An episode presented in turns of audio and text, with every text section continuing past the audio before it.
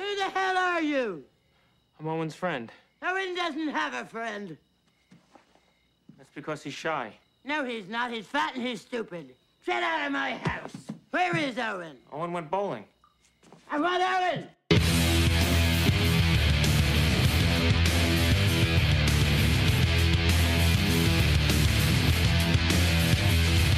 Welcome to Morelia Python Radio with your hosts, Eric Burke and Owen McIntyre. Welcome to Morelia Python Radio. Tonight we are joined by uh, Nipper Reed. He is a fellow um, field herping enthusiast, and uh, we should uh, talk uh, a, a lot of cool things uh, because, Owen, this yes. is the first conversation... Yeah. That we can talk about, yeah. where you can you we won't say, well, when I was in Australia, you know. I mean, you will be a um, part of this conversation. Oh, okay, so, okay. You know what we'll I mean? Do it. I mean, like you're like he's a herping field herping enthusiast, like we are now. It's like ah, aha. Christ. Plus, yes. Plus, Antaresia. Mm-hmm. Uh, yeah. He's big time into Antaresia, and of course, Boiga. I hope I'm saying that right. I probably butchered it, but. Moving you know, on. The, the night tigers we saw, Owen? Yes. You mean like the eight, like night tigers, like where we're like, oh my God, it's a night tiger. And then by like day seven, we're like, it's another night tiger. Just don't even stop the car. Just like, you know, just drive around it. So, yeah. yeah. Exactly. Yeah. Um, but uh, yeah, so we, we have tons of cool stuff to talk about, um, and uh, it should be good. So. Welcome to the show. Finally, glad to have you on. Uh, it's been a long time coming. Thanks, chaps. It's an absolute pleasure to finally talk to you both. Mm-hmm. It's very cool. Yes. So now we'll just get into the whole thing. I'm pulling up this fun stuff because uh, Eric thinks that I'm actually prepared, and that's never true. Um, oh, my goodness. How shut embarrassing. Up. Anyway. So, We we start every show, which I should know by the eight Wait, years hold on. That we've been doing. Stop! Owen, did you see the yeah. picture that I put right at the top for you? I don't want to talk about it. Go ahead, carry on. It's so pretty, but I can't breed them, so why am I going to buy it? Anyway, uh, um, we're talking about uh, the white-lipped python, the T-positive albino. Yes! That nerd. Just did you see that, Nipper? I did. That was. I'm not greatly into morphs, but that was very pretty. Yeah. But it's like so. Nerd has had the capacity to potentially breed white lips for the longest time. Like they could build a couple, they could get them going, they could do it, but they haven't done it until now. They've been able to get their hands on a T-positive albino. Now it's worth doing. It's like, eh. Yeah. Uh, yep. God only knows what they're going to cost, but anyway, anyway, that's future Owen's problem. He can't. I refuse to buy a white lip morph until I can get the wild ones to breed. So there you go. Good plan. Yep, it's a very sad plan. Anyway, um, Nipper, why don't you start with telling us what got you into reptiles? Oh, reptiles. Yes. Uh, This is awkward. I'm not really into that. I like birds. Get the hell out of here. um, no, I'm sure I'm the same as everybody else. Um, my earliest memory is my grandfather taking me to the Natural History Museum in London, which I'm sure you've heard of. Yep. Um, when I was about four years old, uh, and back in the day, they actually had live specimens there as well. And I can still remember, I was four years old, is a long time ago for me.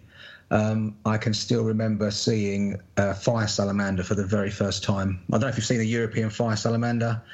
It's about as big or slightly smaller than your tiger salamander, but it's black and yellow, really striking animal. Hmm. Uh, as soon as I've seen that, that was it for me. I became obsessed, as everybody is. I was into dinosaurs. Mm-hmm. And then I got my first snake after badgering the shit out of my parents when I was ten years old. And it was an American snake. I actually got a ribbon snake for my first snake. Cool. Um, which I still like. I mean, I still like ribbon snakes to this day. Um, but after that, all my pocket money was going on reptiles. And as soon as you start earning your own money, the collection just grows and grows and grows. Um, as soon as I got more money, I started field herping. And as you two are well aware, as soon as you start seeing things in the wild, you completely change which species you want to keep and how you keep them. Yeah. And it just snowballs on from there. it, it really does. And it's really kind of one of those things where it's like, I would have never thought of keeping children's pythons because I didn't like them. They're tiny. They're, they're Eric snakes. You know, he's got them. I Fabulous I can, snakes. I can appreciate yes. them, but I don't want them. I, they're not eight feet long and coming to kill me. That's not what I want. So, um, but after they're seeing them. Four feet it, long and coming to kill you. Oh, well, Go yeah. I, but pish. pish. Um, after seeing them, I'm like, God, I could re- I could really set up a good pair of children's pythons. They'd be just so cool. So I'm hoping that goes away. But unfortunately, everybody I'm talking to, it won't. Crap. Mm-mm. So with all the field herping and all the pocket money, what's your current collection look like? Um, it's reasonably small at the moment. I've scaled down a little bit because I've recently moved. Um, what have I got? Let's have a look. I've got um, pygmy rattlers at the moment, Sistrurus miliarius barbouri, absolutely stunning little rockets, fantastic things. Um, I've got uh, the variable pit vipers, ath- the Atheris squamigera. Mm-hmm. I've got Broadley's pit vipers. Um, I've got Sri Lankan pit vipers. Oh, shit. Uh, I do love right. a pit viper. Do love a pit Apparently. viper. Apparently, um, yeah. Orlov's viper is a beautiful sort of Caucasian European viper. Um, I've got the Boiga regularis, Boiga dendrophilia, Boiga nigriceps. Um, I don't know if you've heard of them, but I've got Papuan carpet pythons. I, it, don't worry about those. Skip that. No, they're stunning. By far the best carpet python, hands down. I don't Thank like you. Show. I don't like your show already. It's not a good you don't show. Even have to morph them. They are just stunning. Not, I don't. I don't agree with this show right now. I'm. I'm, I'm torn. Anyway. Um, um, what else? What else we got? We got um, vine snakes, um, Psammophis, which are the um, the rear fang sand racers. Uh, I've got false ward cobras, Arrow Island scrubs. They're nice and big. Um, what else we got? Uh, oh, Sanzinia, Madagascan tree boas. Oh, nice. Oh, wow. Hog Island boas. Um, got some lovely fog dam water pythons, which uh, I'm incredibly jealous that you've seen them in the wild. And also, you've completely uh, freaked me out because the one you got is about twice as big as I thought they actually uh, grew. So I'm going, Holy I'm shit, going, that snake was big. I have to rethink when I'm going to keep those when, they, uh, when they're fully grown. Mm-hmm. Um, I've got uh, spotted pythons, children's pythons.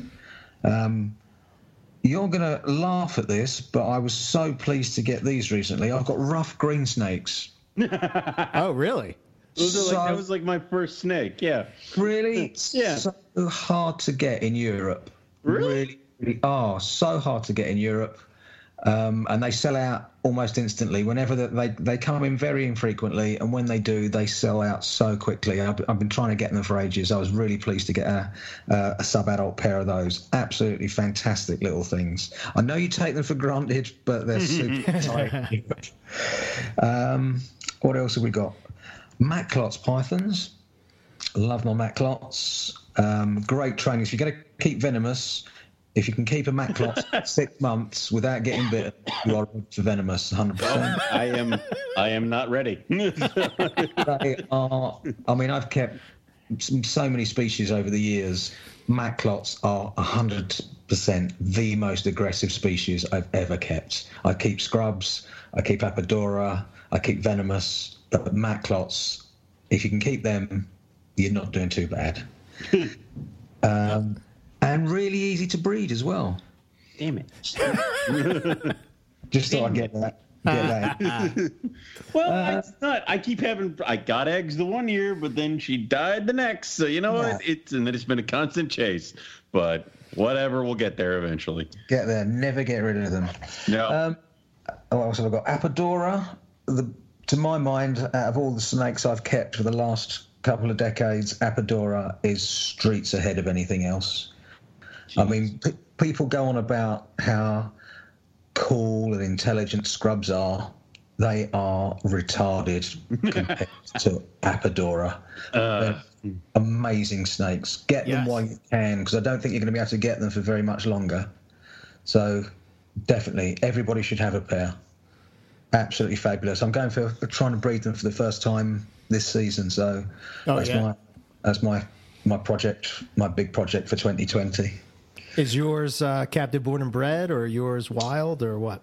Uh, my male, which is uh, three point five meters. Um, nice.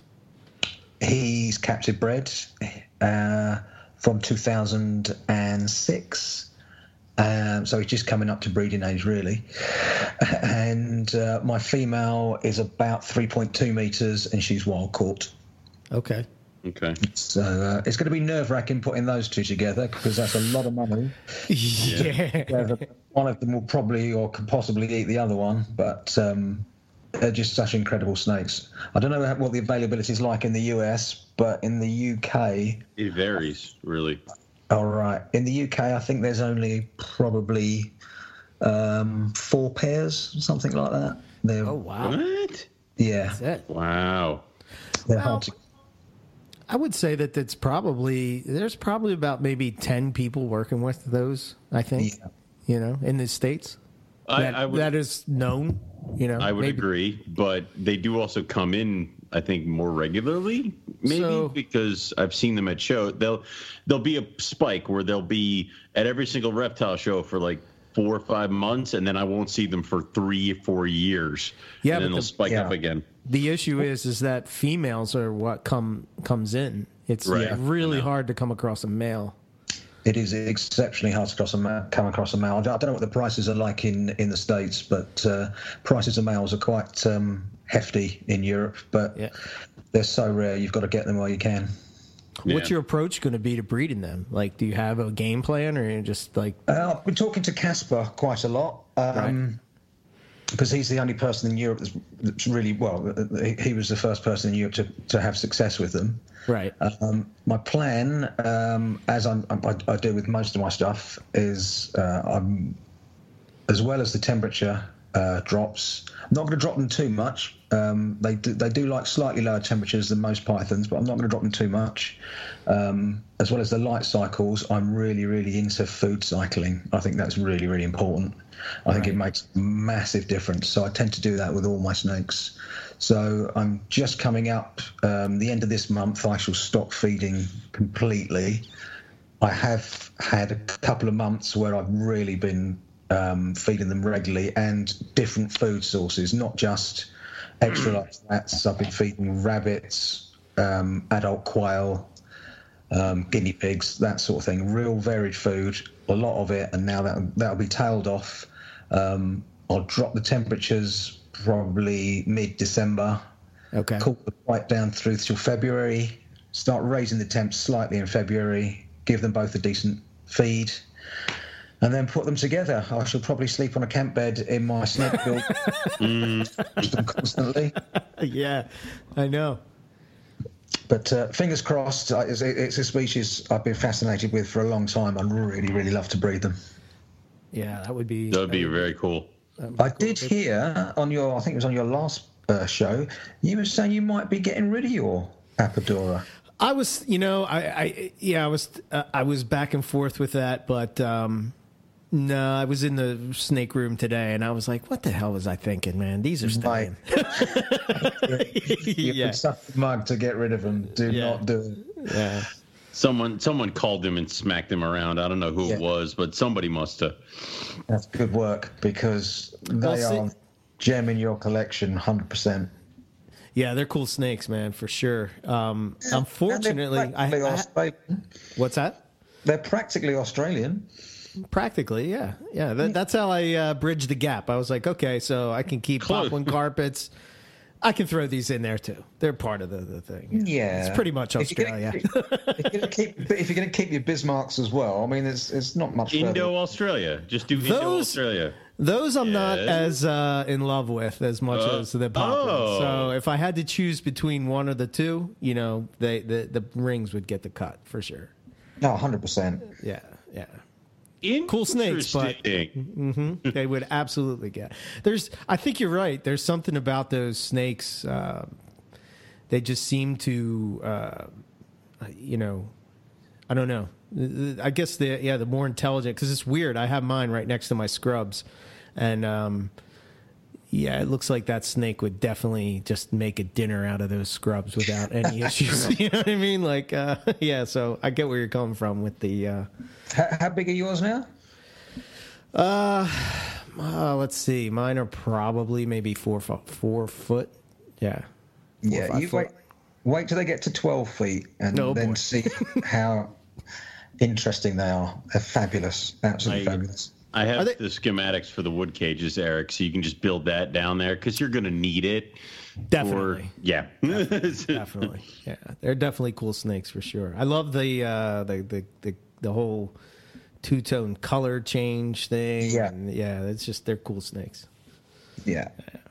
Awesome. That's so, cool. um, Nipper, when did the collection change from non-venomous snakes to venomous snakes?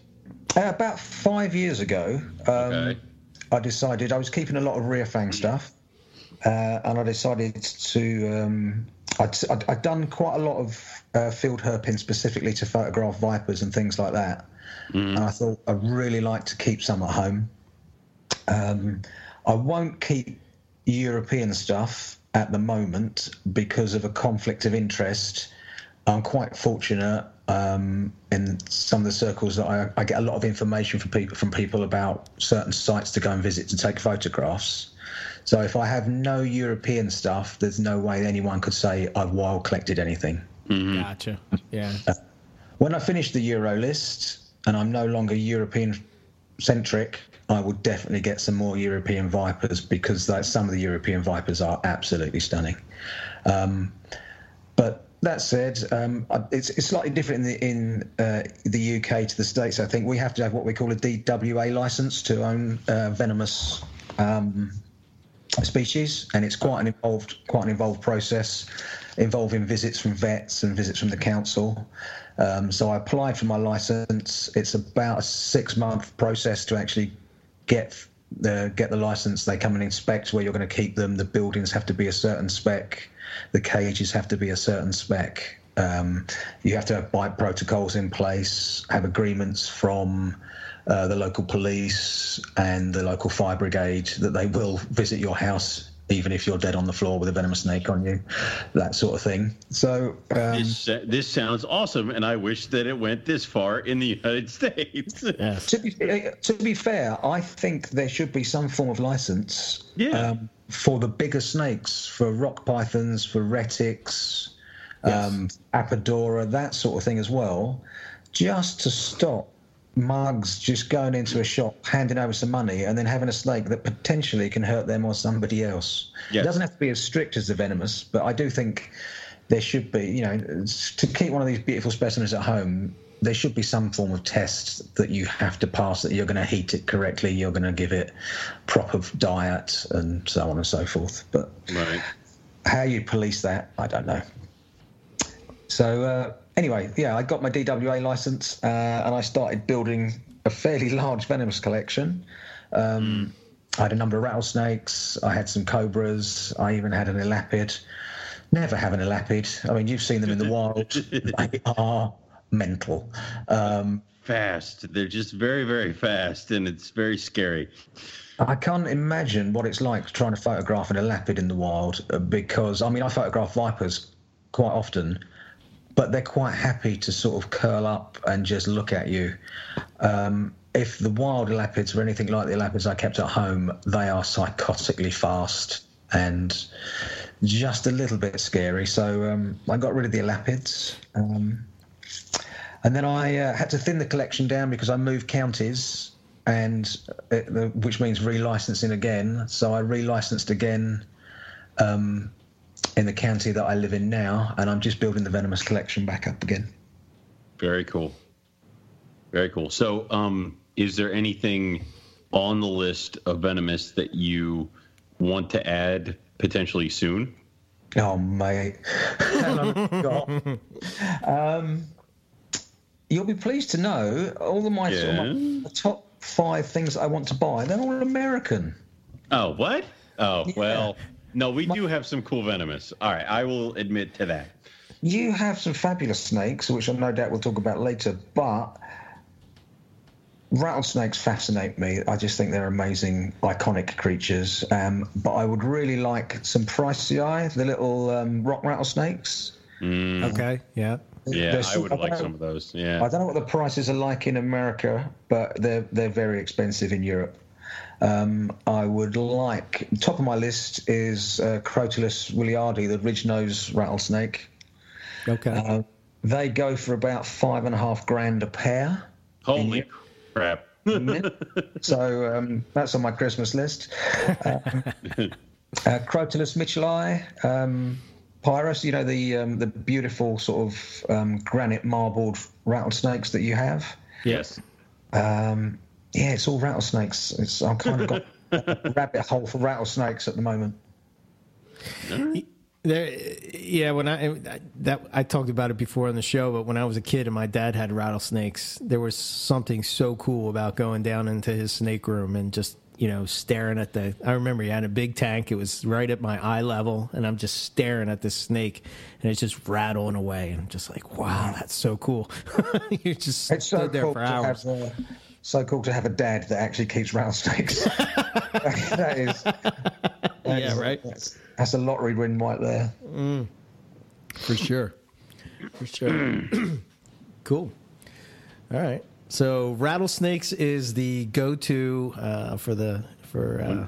Christmas shopping for nippers. one hundred percent. If anybody wants, yeah, yeah. If anyone wants to crowdfund me to get some uh, willardi, I'd be very grateful. Very cool. All right. Um, so, okay, let's switch gears for a second. Let's talk some Antaresia. Um, oh, beautiful. Yeah, I love I love some Antaresia. Uh, so where, you do you, know um, I absolutely hate you two for seeing them in the wild. Oh, really? Oh, man. I know Oenpelli ensis, just an incredible thing, just beyond incredible. Um, that is just, well, I, I was I, when I heard you sing that, I was trying to think if there was a species I'd rather see more in the wild, and I can't think of one at the moment. That is just such an achievement. It's just a once-in-a-lifetime thing, and I hate you so much. Well, it was so weird because it all hinges, it all hinged on Eric and his forgetfulness and his loss of a phone, because... Because we stayed late to try to find it, that's when we found the children eye. Because we had to drive all the way back to get it, that's when we were able to go find oh. the Oenpelli and the blackheads. It's like, so, yeah. It's, it's just amazing. And to be fair, Owen, yep. It's your first out of the U S herping trip. Yes. And you're never going to beat it. No. Never. Never. I've already realized that. I already preemptively retired. It's like I I got I got nothing. There's I'm good. You've just so. got bragging rights for the rest of your life. On I your know. It's just, and I kind of feel bad because Rob and Eric did all the research and the work. I was just there. It's like, you know. It's no, like you have to be there. Remember, you found it in the tree again. You know yeah, what I mean? True. We we would we would have lost it, but you you know I don't know how you found it, but you found it somehow. Did, Nipper, would you have climbed the tree? That's oh. my question now. For the rest of my life. Thank you. You know, it's... That's where we are. I, I so bad. Imagine, I literally cannot imagine the excitement of actually being there and just seeing that for the first time. It's just incredible, yeah. Absolutely incredible. Yeah. And then, I'd say you must. I think you said you must be amongst a handful of Americans that have actually seen that in the wild. Uh, That's an amazing thing. Yeah. yeah. Yeah, and it was, you know what you know what's crazy about the whole thing is that, like, before we left, I kept saying that we were going to find one, and, you know, I got a lot of messages telling me that I'm effing crazy, and you know what I mean, you're never going to find it, and da da da da, yeah. And I'm like, you, you don't look for it, you don't you look, won't. you won't, yeah, exactly, yes, so we got. But it. Apart from the Oenpelliensis, the other thing. Seeing children eye in the wild, that's a species I've been into for decades, and to see it in yeah. situ must be incredible. Yeah. You know, I, I was mad at Eric because he saw a coastal carpet python in the wild. So um, even after all our Oenpelli stuff, I was still kind of like dejected because I had not seen what I really liked in the wild. So um, like I didn't see the carpet python. So we actually got the carpet python the last night. And that's really cool to see something you're really, really into in yeah. the wild. Yeah. So I get um, it. Yeah, just. You would appreciate this, um, the difference in the two. So we found two children eye. Yep. Yeah. And the difference between, I don't know, how far was that, Owen? Like a mile? Yeah, we found one, drove, found the other one. Like it was not, it wasn't that long either in between. So the so. first one we found looks typically like, well, first of all, let me say this, like. Looked healthy. And uh, super fat. healthy. Looked yeah. like it just ate a meal. Um, but you know how like a lot of the ones in captivity kind of turn brown and just a solid color? Yeah. N- no, yeah. no. These still had the spots on it and everything. Um, and it had like a real iridescence to it. I don't know if it was mm-hmm. going into shed maybe or whatever. You know, like right when the eyes yeah. clear up right before it goes. But the iridescence was crazy. Um, and then to find the next one, you know, completely different. Skinny, you know, doesn't look too hot. but but even that, you know, we were talking to uh, uh, Gavin about this, and he, you know, we originally thought we found an escarpment children eye, and yeah. apparently he was saying that that was kind of the, the bridge between the two because um, I guess um, you know uh, the the escarpments have a little bit of a different pattern, but the head is yeah. so different, but they're so close to each other. It's just like, wait, this is nuts. So incredible. I mean, what was the um, what? What do you think they're predating where they are? Is, do you think they're fe- mainly lizard feeders where they are? Um, uh, that's there what were a what... ton of skinks, like a ton of skinks. They were about the size of a large mouse. So, right, maybe. maybe. I mean, that's the only prey items we really saw an abundance of. So, you did, did you see um, many sort of small ground mammals that that could have been predated, or literally everything's just reptiles? Uh, no, I didn't see any small mammals. The only, the, I think the smallest thing we saw was something like uh, the, the size pump. of like um, maybe a, a, a, a like a colossal rat. Yeah, you know what I mean, right. like those are the possums. I mean, they they. The, the the possums were apparently the size of maybe a guinea pig or, like Eric said, a colossal rat. And that was the smallest mammal we saw. And that's when you kind of noticed that, like, that water python that we found was living in the botanical gardens where there was nothing but bats and possums living in there. So he was just eating everything in sight that was huge. So that's why he got big. So it's almost like as you got further away from human populations, the mammals either got smaller and scarcer and a lot more reptile and amphibian. We saw tons of frogs, too. So I would venture to guess that they probably feed on bats. Um, Maybe. I would imagine it in those little, um, you know, like uh, the rock ledges and stuff that they could, you know, that they, they could get into. Uh, the bats flying out of that. I would imagine that they probably hang right at the, you know, the opening to the to the cave or whatnot and feast away, you know. Yeah. But uh, so yeah, they're cool, man. Eric's starting to try to um, introduce um, bats into his feeding regimen. He hasn't figured it out completely. They keep flying away from him. It's yes. really annoying. Yes. Um, Dory's not too pleased with the amount of bats that are loose in the house, but no, you know, it's it, it, he'll figure it out, and it'll be better for the children yes. in the end. Absolutely. I'm, yeah. I mean, what, now you've seen them in the wild. Yeah. Will it change how you will look after them? Uh, you know what? The one thing that I took away from this trip um, is that um, Australian pythons, I think, are hardy in captivity because they have a hard life. Man. Yeah, it's really bad. Their life is hard, man. It is dry. It is hot. It is... It's uh, it's it's a hard road, man. They get, and they get like three hours of weather that's good enough to actually move, and then they have to hide again before they die. It's, I just yeah. don't know, like uh, you know, like when I went to see carpets and like when, when we went to Cairns, it was more along the lines of how we keep pythons in captivity.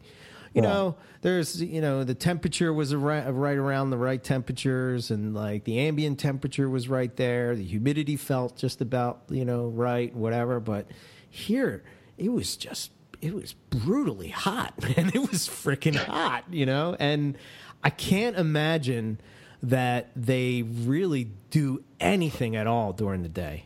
I, I yeah. just, you know, it's just too hot. You know, maybe it changes during the rainy season. You know, once I, I, I don't know. I'd have to look, but I, I don't think it cools down much. I think it just rains. Um, but man, it was yeah, it was it was harsh conditions. And the second children I we found was definitely that snake was.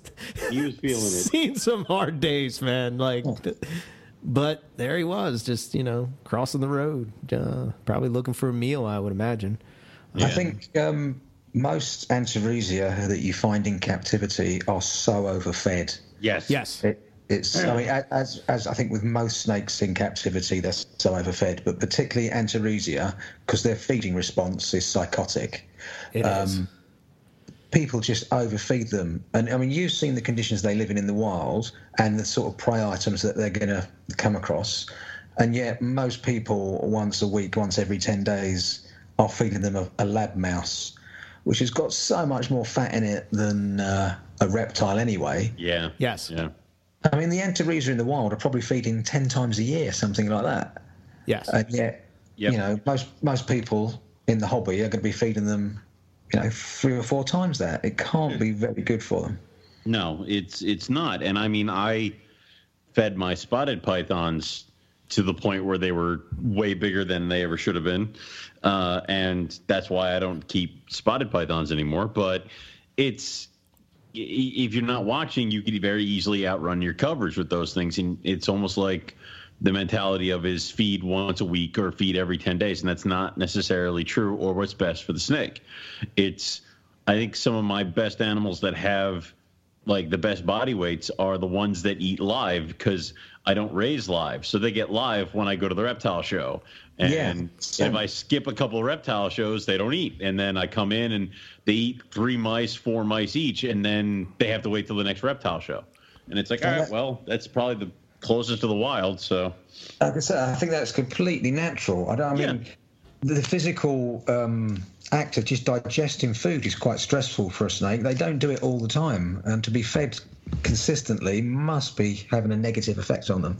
Yeah, yeah. I changed that a long time ago, but um, I, I think I think the one thing that, now that we're talking and it's kind of processing in my brain, is that like the one thing that if I if I was going to breed these guys, I don't think that temperature is a factor. No. As much as it's probably food cycling.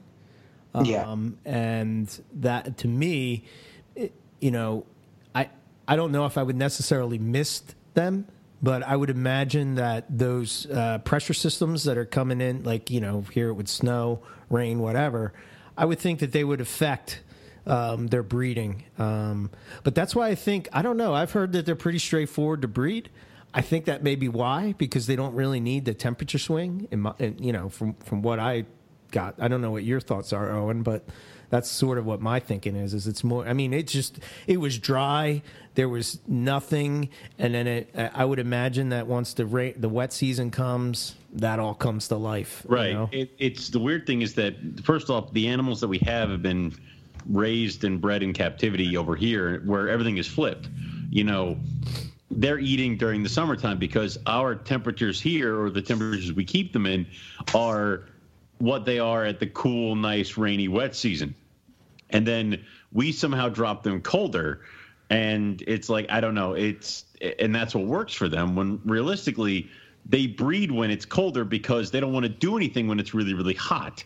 So it's kind of hard. So I don't know what I would do. I almost feel like what we're doing now here works, and messing with it and attempting to recreate what's in Australia could lead to, uh, I don't know, like it could lead to great success where everything breeds, or you can end up messing up and not getting anything to breed. How do we know that this isn't what like blackheads and Wilmas are, you know, waiting for, is that we keep them not hot enough for most of the year, and then we're supposed to drop them down cold during their breeding season, and not cold, just a little bit cooler, and then warm them back up again. I don't know. So it, it's it's hard. I don't even know what to think, and I'm trying to not let what the what we observed in the wild influence me too much, because I'm afraid that I'll end up tweaking something because that's the way it was in Australia, and it will not uh, flow correctly here in Pennsylvania. So I don't know.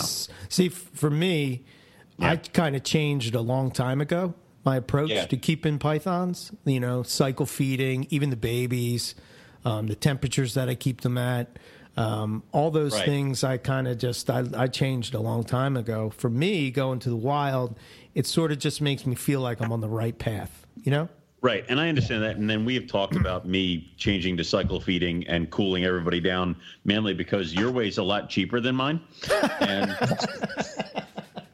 and also makes a lot more sense, and also uh, your animals live longer. So there's a lot of upticks that I was already going to get on before we went to Australia, uh, so I don't kind of count that. So okay, yeah. fair. As, as well as um, cycle feeding, I think it's yeah. really important to try and feed Um, some more natural prey rather than just white lab mice all the time. Right. right. So, so, how, so how do you approach that? Um, we, where I live, I live in the countryside. I can get quail quite a lot. I think quail is one of the best sources of food. I mean, when you consider, if you're talking, I don't know, green tree pythons or scrub pythons, mm-hmm. a lot of their diet is going to be made up of birds, yep. mm-hmm. not mammals.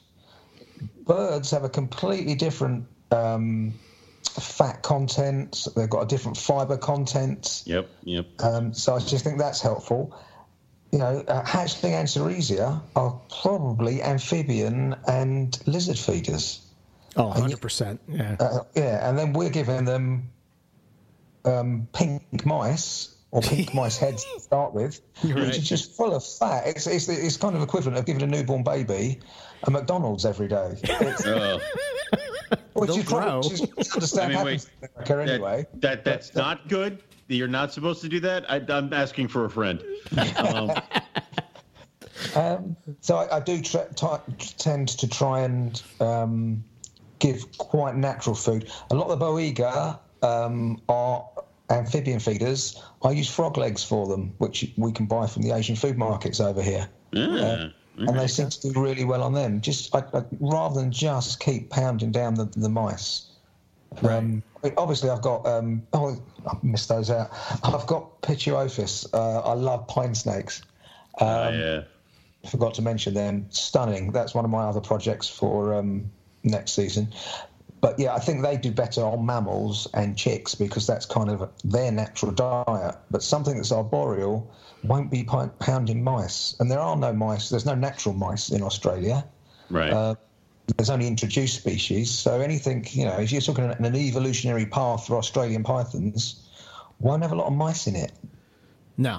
It's just, no. just that's just it's just my thoughts. I mean, other things will work for other people, but I'm, I'm really into the food cycling and trying to feed as natural as possible. It's cool that you mentioned the uh, pine snakes because I actually got mine this year to eat rodents, chicks, and tilapia. So, I mean, yeah. they'll pretty much eat anything. And then yeah. the Asian rat snakes and the Karibo and the king snakes, it's like I'm cutting up these tilapia fillets, and I just give my king snake, my California king snake, a chunk of fish. And then it goes off and eats it, and that's good because the amount of protein in that versus like a mouse, it was um, yeah, awesome. Um, yeah, you've got um, you've got black pines, haven't you? I do not have black pines. I have uh, northern pine snakes, and then I have an albino northern pine snake. So I do not have the black pines. I wanted them, but right. they're labeled as a potential endangered species. So if I were to get them, I would only be able to sell them to people in Pennsylvania. Oh, I see. And there's quite a lot of people in Pennsylvania that have them. So, and they yeah. want a ridiculous amount of money for them. So I'm not going to do it. No, in, in, in Europe, they're so hard to get at the minute. Yeah. Uh, I'm desperate for some. I've got a friend that's that's just going to be breeding next season. But you're looking about five hundred to eight hundred pounds each. Wow. Okay, mine are not as ridiculous as I originally thought, but okay. Good to know. Um, getting back to the Antaresia. Yes. Yeah. Do you keep yours in tubs or do you keep them in vivs?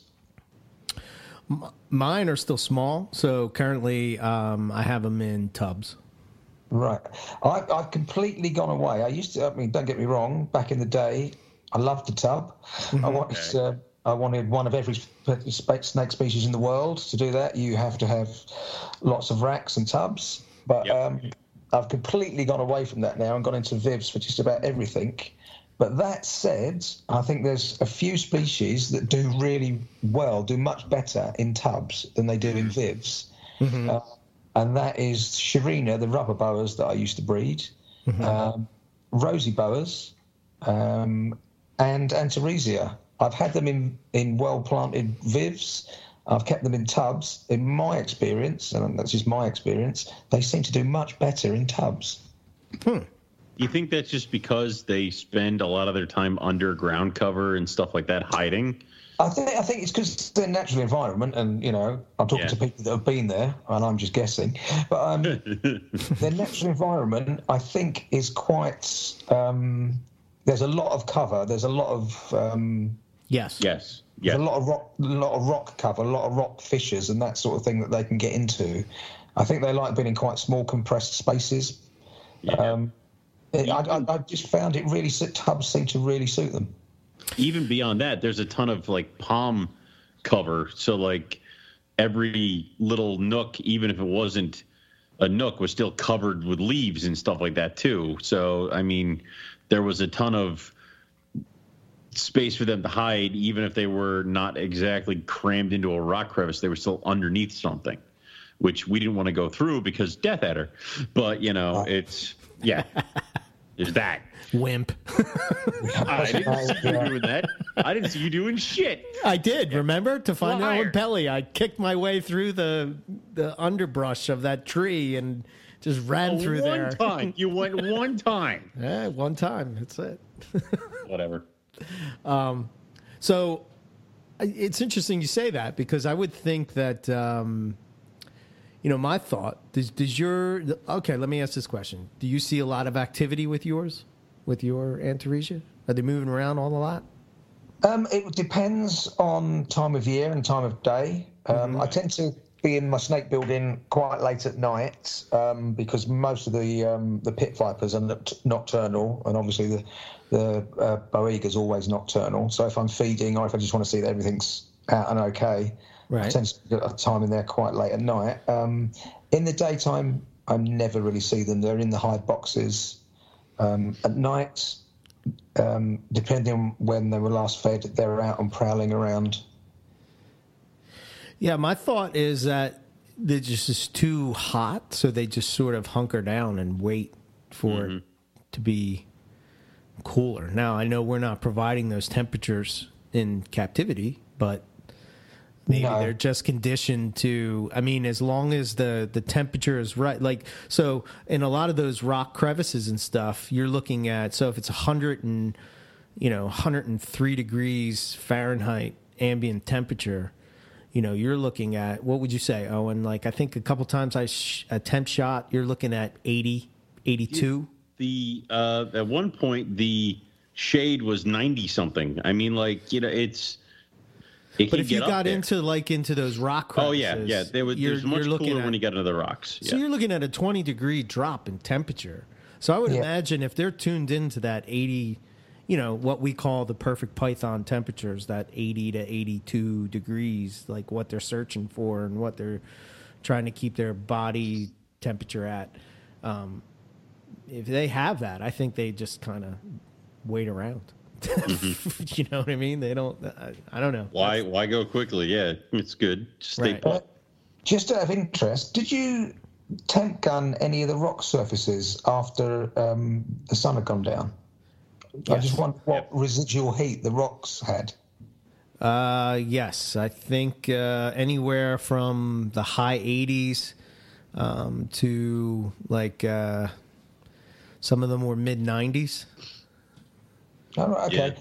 And yeah. when you were road cruising at night, I mean, the surface of the road, I presume, was still quite hot at, at you know, in the early hours of the morning.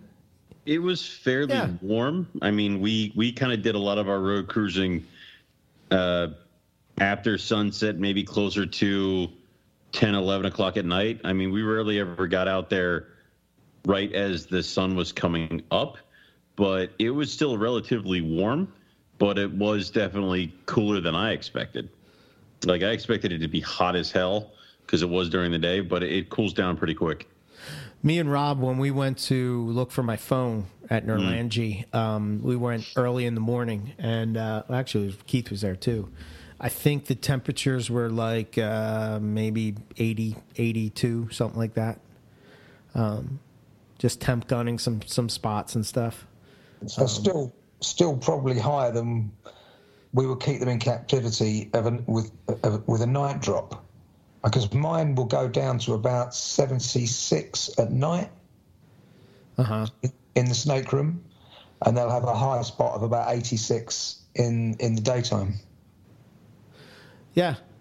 I, I mean, that's pretty much how I keep mine as well. Um, but uh, like I said, I think I, I think they just they, they cram themselves into those rock crevices, and it's just, mm-hmm. you know, you're looking at that the temps we're talking about, and I think if they don't need food or need to feed or not looking for a mate, they ain't. There's no reason for them to move. uh, yeah. I, would, yeah. I would completely agree. You know, so, but uh, have you bred Antaresia before, or is this your first time? Uh, I, a long while ago, I bred um, the Spotties, the Maculosa. Okay. Um, I've never bred children, I so again this season I've got. Um, A really stunning, heavily patterned pair um, that I want to put together, and I've got a completely um, patternless pair that I want to put together as well. So, uh, fingers crossed, we'll get something from them. Okay. Are you approaching it the same way you would do any pythons? Just dropping uh, the temp a bit? And... Pretty much. It's pretty much as I, I, I'm, I'm sort of doing everything with the food cycling, as, as I say, dropping it right off. Cooling slightly. I'm not going to, again, an Australian species, I'm not going to cool it as as much as I would the bread lie or something like that. But there okay. will be a notice, noticeable temperature drop. And then um, I will, shall resume a quick couple of feeds February time when the heat came, comes back up and put them together. I think they're such opportunistic breeders, though, um, because of the harsh conditions they live in. I think pretty much they're one of the easiest species to breed um, as, as pythons go. Um, they are very small when they hatch. That is the yeah. end point. Teeny tiny little guys. They are like little worms when they hatch. They're not as bad as some of the pit vipers because trying to... Um, oh, yeah. A tiny, venomous, yeah. a tiny little pit viper is a, is a lot harder, but... Um, I will be trying, I'm breeding mourning geckos, um, and in my snake building, I also have house geckos just running wild. Okay. Uh, and they breed all the time in there because it stays warm, uh, and I feed them. Um, so there's always um, hatchling house geckos running around as well. So I'm very tempted, rather than to go down the route um, of trying to force, if they'll take live pinks to start with, great. If they won't, I will feed um, live house geckos because I think even the most reluctant feeding Antaresia will be so pre-programmed to go for a small lizard. Um, right. And I should give them two or three feeds of geckos to get them going before I try scenting something else. Yeah. It, I've done that. I've done that with um, Dominican red mountain boa, and it worked better than trying to, like, convince them of a scented rodent immediately or, you know, putting live in there immediately. It's like the first food they see is something more natural to what they're yeah. uh, eat. Yeah. I, I mean, I bred um, um, Haitian boas, which are mm-hmm. the same sort of thing. Yeah. Um, no trouble. The, the I think I had about twenty-five Neos, and they, I would say twenty of them fed on live pink straight away. They're really easy to get going. Hmm. I picked the wrong boa. So. uh, yeah, I mean, do you think, I don't know, maybe sometimes they're just conditioned to uh, captivity over time, like eventually they come around. I just wonder if long term, if that's, you know, good for the health of them. I think I, I, that's kind of maybe where you're going with it. Um, I, th- I think if, I think as, you know, we want to push the hobby forward, mm. um, we could keep you in a, a dark room and just feed you junk food all day and you'd survive, and given the chance you breed, but you're not having your best life. So, you know, I, that's where I think we do need to step our game up a bit. We should be researching diet. We should be going to see the species we keep in the wild so we can actually experience what the temperature's like, what the humidity's like, what the prey items are. Um, we should be providing U V. We should be supplementing the food before we give it to the snake. There's so many things we could do better. Um, yeah. But it's, it's you know, it's a cycle. It, it's moving forward. It's going in the right direction. Mm-hmm. Yeah. Yeah, I think, I think you know, I, I, I always go back and forth with the, you know, obviously seeing animals in the wild, uh, we talked about this before, but definitely changes your thoughts and, and how you keep them. I think, but sometimes people have to understand that, like, if you're breeding snakes on any kind of large scale, like, at least in the States, if you, if if that's your approach, you know, they're not going to be in these, you know, huge enclosures. It's just, you know...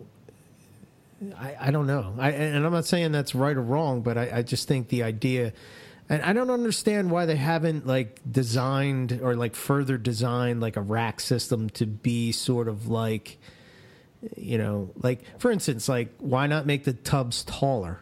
You know mm. what I mean? Like if you're going to, you know, because some species do well in tubs and whatnot. And uh, like I had that halmahair scrub. I kept it in a viv and for a long time and had horrible success with those. I put it in a tub and boom, it thrived, you know? So, you know, people would be like, oh my God, I can't believe you're keeping a species like that in a tub. But like if that's what's going to get the animal established, you can it's, just shut the fuck up. Exactly. like, you know? I, exactly. It's the same with a lot of the Boiga.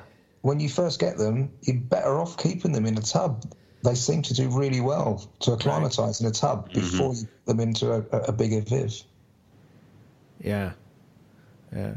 That's cool. Yeah, we'll get into those as well. I mean, that was one species that I definitely wanted to see when we went to Australia, but man, uh-huh. they are they are all over the place.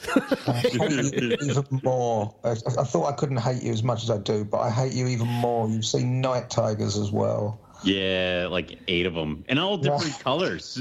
So like none of them look the same. Yeah, they were cool. Amazing species. Definitely, I mean, to my mind, definitely a separate species from um, the normal irregularis. Yeah, and it's, you know, it was interesting. I think we were talking about this through messages and whatnot, but when the, oh, and you might remember this. When we were talking yeah. to Gavin, yeah, he was talking about, you know, we were talking about pythons and how, you know, like carpets sort of fall into this subspecies type of category, but like, you know, we were talking about those children eye and like right. how it looked so different, only such a short span away from each other. Right. And he was more or less saying like there's, you know, there's a lot of species that fall into this, like, you know, from different areas look different, you know. And it, it, it makes sense because he's like, if you're going to chop carpet up, why aren't you chopping up all the other python species on the continent? Right. So now, granted, he said he's not a taxonomist, but, but you know, it makes there sense. Seems, there seems to be of late um, the Antaresia complex in Australia. Um, We've got potentially at least two new species in it. Um, they're just, I mean, have you seen the pygmy-banded yes. pythons? Yes. I mean, yes. they're available in Europe now. They're about, I think they're about eighteen hundred pounds each. Um, but they do look different. Yeah. Yeah. I think with, with some more work, I think, you know, you'll probably find cryptically, Antaresia's got a fair few species that we're just lumping in. I mean, Stimpsoni orientalis and Stimpsoni stimpsoni. look right. so different from one another. Right. Yeah. Even the spotted pythons. I mean, exactly. you look at some of those, yeah, you yeah. know, you really see a spotted. But they look absolutely different. Completely different. Further down. Yeah. Yeah. So I, I'm kind of, I don't know, I'm kind of in that camp. Like, you know, I guess it really comes down to when it's taxonomy. Are you a lumper or you a splitter? But, like, you know, I I, I guess I, I don't know. Well, I guess I'm a splitter. I think everyone should be a splitter up to the point where we have science backing the clumping, because it's like, we start doing D N A results and D N A tests and evidence like that, and it's like, well, these things are the same. They may look hideously different, but according to science, they're the same. Once that gets labeled, you kind of have to go with it because, sure, you know, that's just the way it is. So, does that count for coastals and jungles for you, Owen? Is that? that's what, I'm, that's what I'm science still, said. Listen, listen. I will I will always back a scientific backing and all that stuff. So if science says it, it's fine. Right. It's going to take me a bit to get over it because somebody sits there and tells me that the albino zebra granite is a pure animal. And I'm like, Dit, dit. Like, my brain cannot process this. So it's going to take me a bit. Right. Eventually I will get there. But for a while, it's going to be like, that hurts. So... If if that's the way it is, it's the way it is. And I think a lot of times in herpetoculture, people are shown the light or what, like through through science that it's different. But things have changed so much over the years just because of the whims of some crazy a-hole um, when it comes to taxonomy that we kind of also don't kind of buy into the the, the true facts. Because we've seen this stuff change a million times. How many times has Morelia changed? How many times have species been in Morelia and been removed and renamed and put back in? And that, it's it's insane. So eventually, there will have to be one point where we can't change it any further. And there's still going to be people who argue about it. So I don't know. It's hard. Taxonomy's hard. Yeah, it is. Thank you yep. for coming to my TED Talk. Yes, so, very yeah. good. Do you have a favorite species of Antaresia, Nipper? Um, I've, yeah, uh, Pathensis. I've kept them. I've never bred them, um, but I just think they're incredible looking. They're so small, brick red, just yeah. fantastic little snakes. Yes. I had Have them briefly. I did. I had, uh, I had a pair for a while. Unfortunately, they didn't make it, but um, they're definitely on the list again to... Uh, Are they available easily in the States? or? Yeah, yeah. Oh, that's cool. Yeah. Um, as I say, I know I find it really difficult when I listen to your, your shows and yeah. you're saying uh, it's the availability of stuff is so different in Europe uh, uh, compared to the, the United States. We can get anything. Literally, you had we, my attention. uh, yeah, okay. Yes. I can, get, I can get you a unicorn if you've got cash. uh, seriously. There are certain countries in Europe which shall remain nameless, the right. Czech Republic. Ah. Uh, that you can get anything brought in, anything. There is King Horneye in Europe. I'm sure there's Oenpelliensis in Europe. Oh, probably. No. There's Imbricata in Europe. God damn it! Yep, there it is. You got him. It's it. it I, I, I feel really sorry for you because I think that's why America has such an interest in morphs because you yeah, we can't you know play with the good stuff. Yeah. You not only can't play with the good stuff. I think it's just a different mentality because you're limited in what is available. Right. Whereas so much stuff is smuggled into Europe, it's ridiculous. I think I think your law enforcement is so much better. Uh, or worse, depending on your point of view. that there's, um, there's less interest in morphs. There is, there is, you know, there is interest in morphs in the in, in Europe, but it isn't the in the, the depth that it is in the States because there's so many other species available. Well, let's put it this way. I think you got to think about it this route. When when somebody tells me, when we were told that we weren't allowed to take retics or berms across state lines or sell them across state lines, all we had to do was put them in a car and drive them. Like, Fish and Game were not coming and knocking on every single car. Like, that's just how yeah. it worked. In Europe, you could literally drive an animal across countries and borders and stuff like that if you did it correctly. So it kind of seems like it's a little bit more conducive for the potential of moving an animal. To get something into the United States from outside of the United States, it requires some sort of port or airport or something like that, and th- those can easily be checked. So I think maybe uh, things that may things it's harder for things to slip through the cracks coming into the United States. Oh, one hundred percent. So, I yeah. mean, let's just say, hypothetically, yes, you found your Oenpelliensis and put it in a parcel and sent it to the Czech Republic, air freight. The chances of that being searched are practically nil. Oh, my once God. It, once it's in the Czech Republic, the next border is Germany, which uh-huh. is an open open border. You can drive without being checked straight into Germany. From Germany, you've got the ham show that has one hundred thousand people through the door. It's, you know, I can, I can drive from the ham show in Germany to my house in the U K. It takes me about seven hours. Wow. Damn. You guys do got it good. Um, this is this is the point in the show where we go that smuggling is bad. Yeah, smuggling like, is bad, obviously. Yes. See, I don't understand why Australia doesn't open up. I just don't well, yeah. get that. I just don't understand that for the life of me. You know, I mean, if we're talking about Australia, but, um, you know, but I, what do they have to lose? There are things that we can't get so easily, yeah. and they're American species. Exactly. Like, Eric, why why can't we? Uh, I mean, there's rules. Uh, some of the hardest rules about reptiles in the United States are native venomous rules. Oh, you know, yeah. one hundred percent. It's see, yeah. And why can't, if I keep native venomous and breed native venomous, why can't I export to Europe where there's clearly a demand?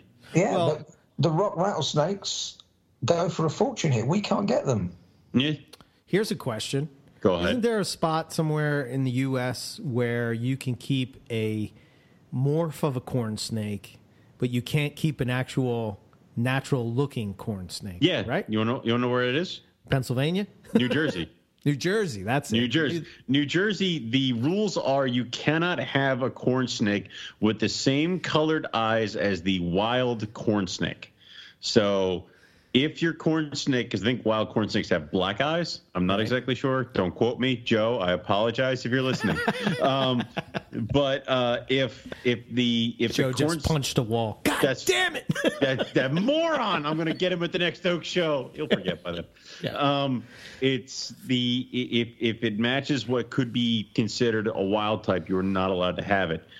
Uh, so whenever I used to sell baby corn snakes to the pet store that would buy them from me in New Jersey, I would only be able to pick, I had to give them all the albinos because they all had the red eyes because he wasn't allowed to have anyone with natural eye color. Huh. Like with me, I have black rat snakes.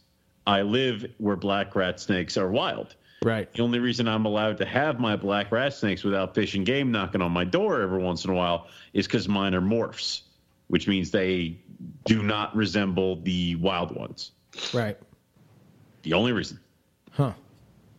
So, yeah, U S rules of reptiles are just as stupid as everybody else's. I know, but it, if you lose a morph corn snake, isn't that going to be worse? Yes. I mean, yes. isn't that going to be yes. worse for the population? I, exactly. Also, what's the, what's to stop the corn snakes in the wild from having an albino? Nothing. Oh, dear. They occur naturally. That's where we got them. It's, it's yeah. I know. We're backwards. Uh, we're so backwards. Okay, fair enough. Of course, I'm sitting here going, like, can I get these rock rattlesnakes and breed them and export them to Nipper?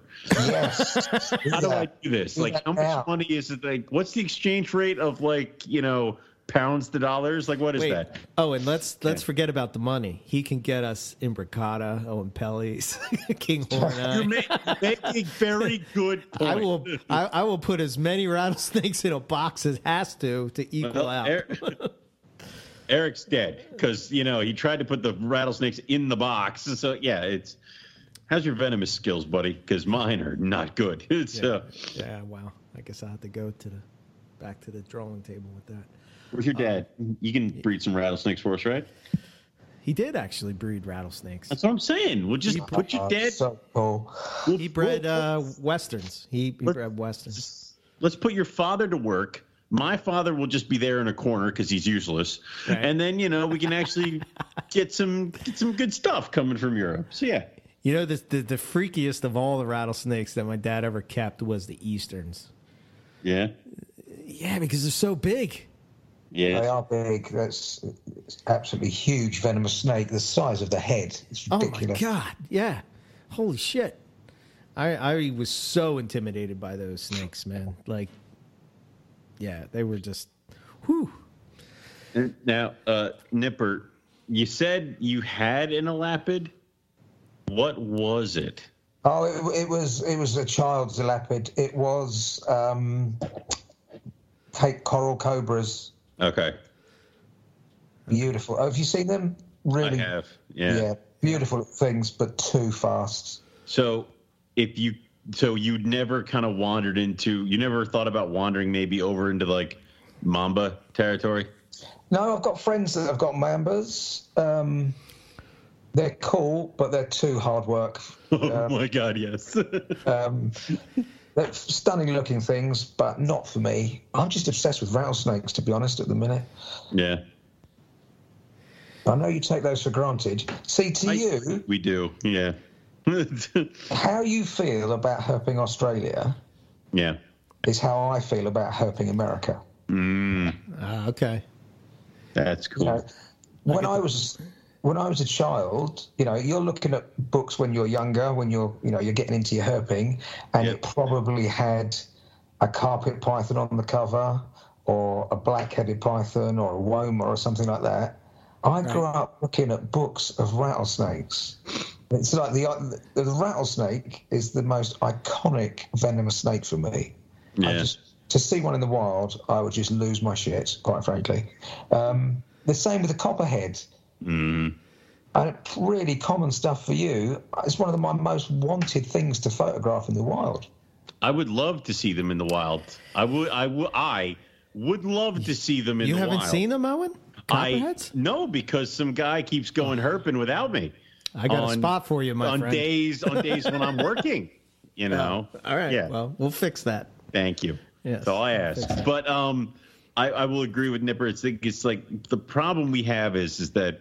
Over here, it's like every zoo we've ever gone to when we were children, all the way up to adulthood, has like one timber or one e- or one diamondback rattlesnake. It's just like it's just one of those things, yeah. and you kind of get beat over the head with them, and you kind of almost forget every once in a while just how cool of a species they really are and how unique they are because of the rattle and because of all this other stuff. So it's like every zoo in the U S has a rattlesnake and a gaboon viper. And they always have a timber rattlesnake and a copperhead in the same container. And it's just like, oh, and like you kind of just breeze past them and you kind of almost need to be reminded every once in a while how cool they are. So, have you seen um, lyre snakes in the wild? Mm, no. No. That's that's another massively iconic snake from America that I want to photograph.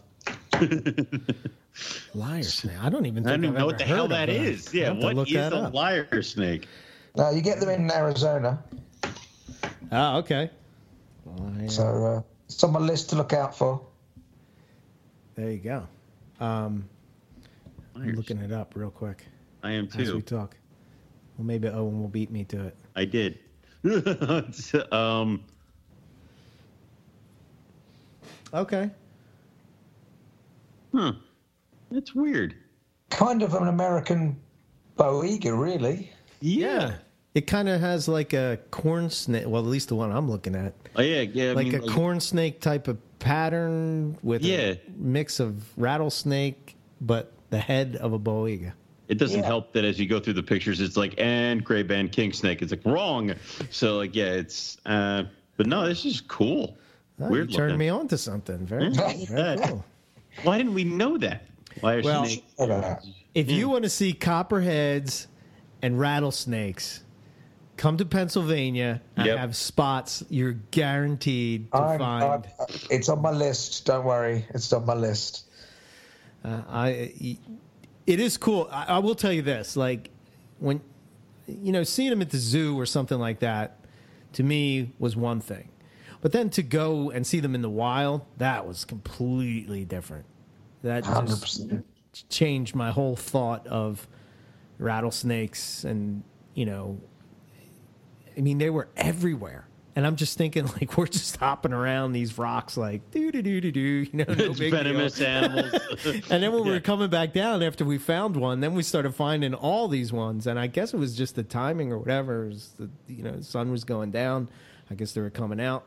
Um, but they were everywhere. And just in this section of rocks, so many different colors and patterns and looks to them. And, wow, just really, really impressive, you know. So you're killing me here. yeah, yeah, yeah, yeah, yeah. yeah. But we'll we'll get you there. We'll get you there. Yeah, no worries. We'll go. um, but yeah, okay. So, what led you to where want to work with uh, Boiga? Um, it's it's one of those. It's a kind of species you can have in the U K that's venomous, but you don't need a license for.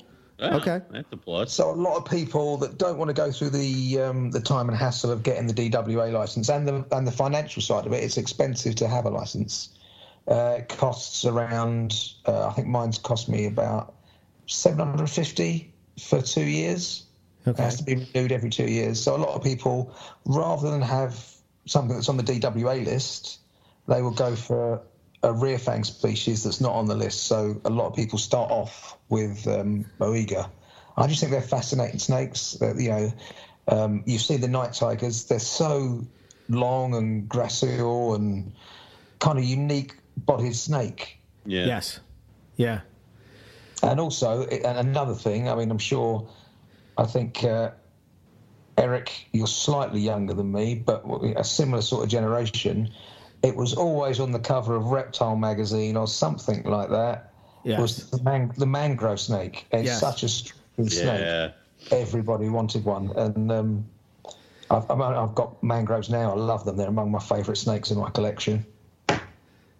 How do you find them as far as temperament? Are they? Uh, they're psychotic, obviously, but okay. um, all the best snakes are psychotic. Nobody wants yes. a calm snake. Exactly. So you're getting that threat display a lot? Yeah. Oh, one hundred percent. Um, nice. The thing I personally think with um, Boiga is, as I mean, I, I talk to Bill Hughes a lot. I think he's a fabulous snake keeper. Um, They're one of the species that thrives on neglect, and you sh- they're not a snake to be handled and fussed. They're a snake, you know, to observe sort of thing. So gotcha. You don't need to. I don't. I try not to stress them out too much. I find they're a really sensitive genus. Boiga really goes off his food, goes off their food really quickly if they're upset. So um, it's all kind of about routine and. I don't, you know, don't handle them unless I have to. I'm cleaning out or something like that, and then I tend to hook them out, um, lights on and off at the same time, that sort of thing. A bit like green tree pythons. I don't think they should be handled. I think they're to be looked at, and I think they do better like that. Now, when I when I again, that's another species that my dad kept was the mangroves, but he had this real, like what he did is he took a fish tank and he took the glass out of it, and then put it so it stood, I think it was eight feet tall.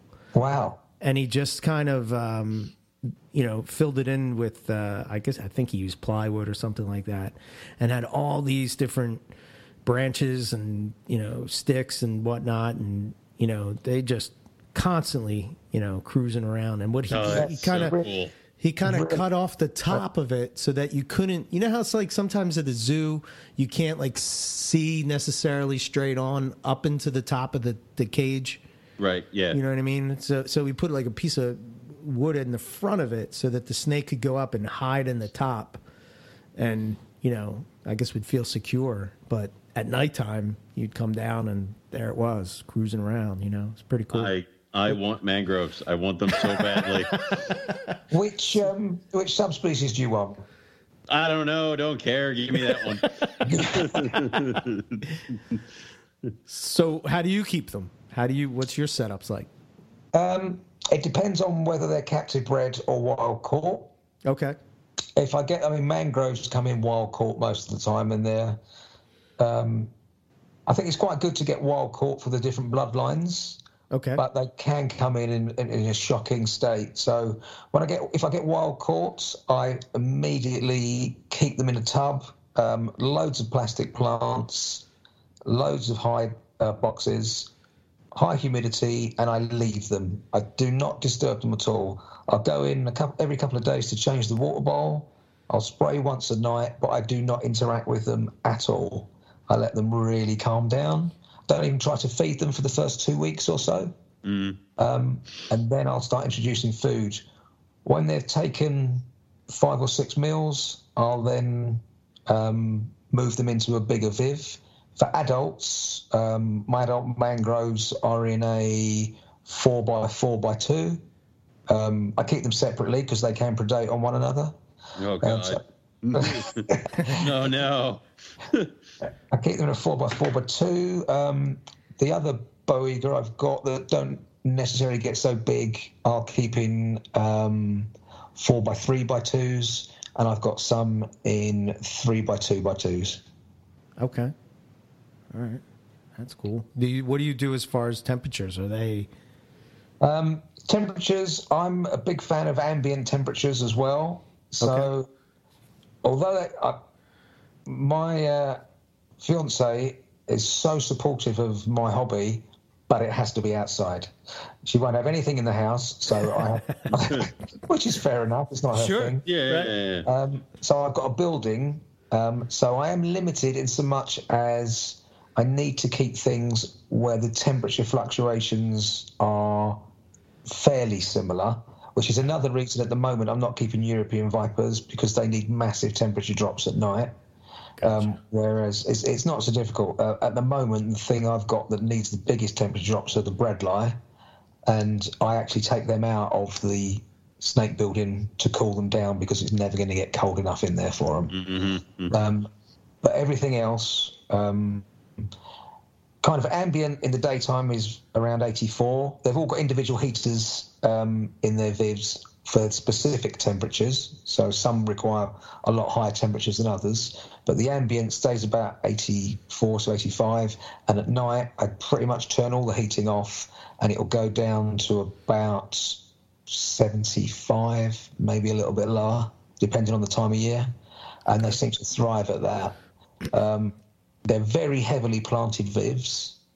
Um, some have got live plants in. They're not fully bioactive, but they lean towards more the bioactive than the sterile. Mm-hmm. Um, so they've, they've got orchid bark, they've got a lot of tree branches, they've got whole uh, logs in there. Some have got live plants, some haven't.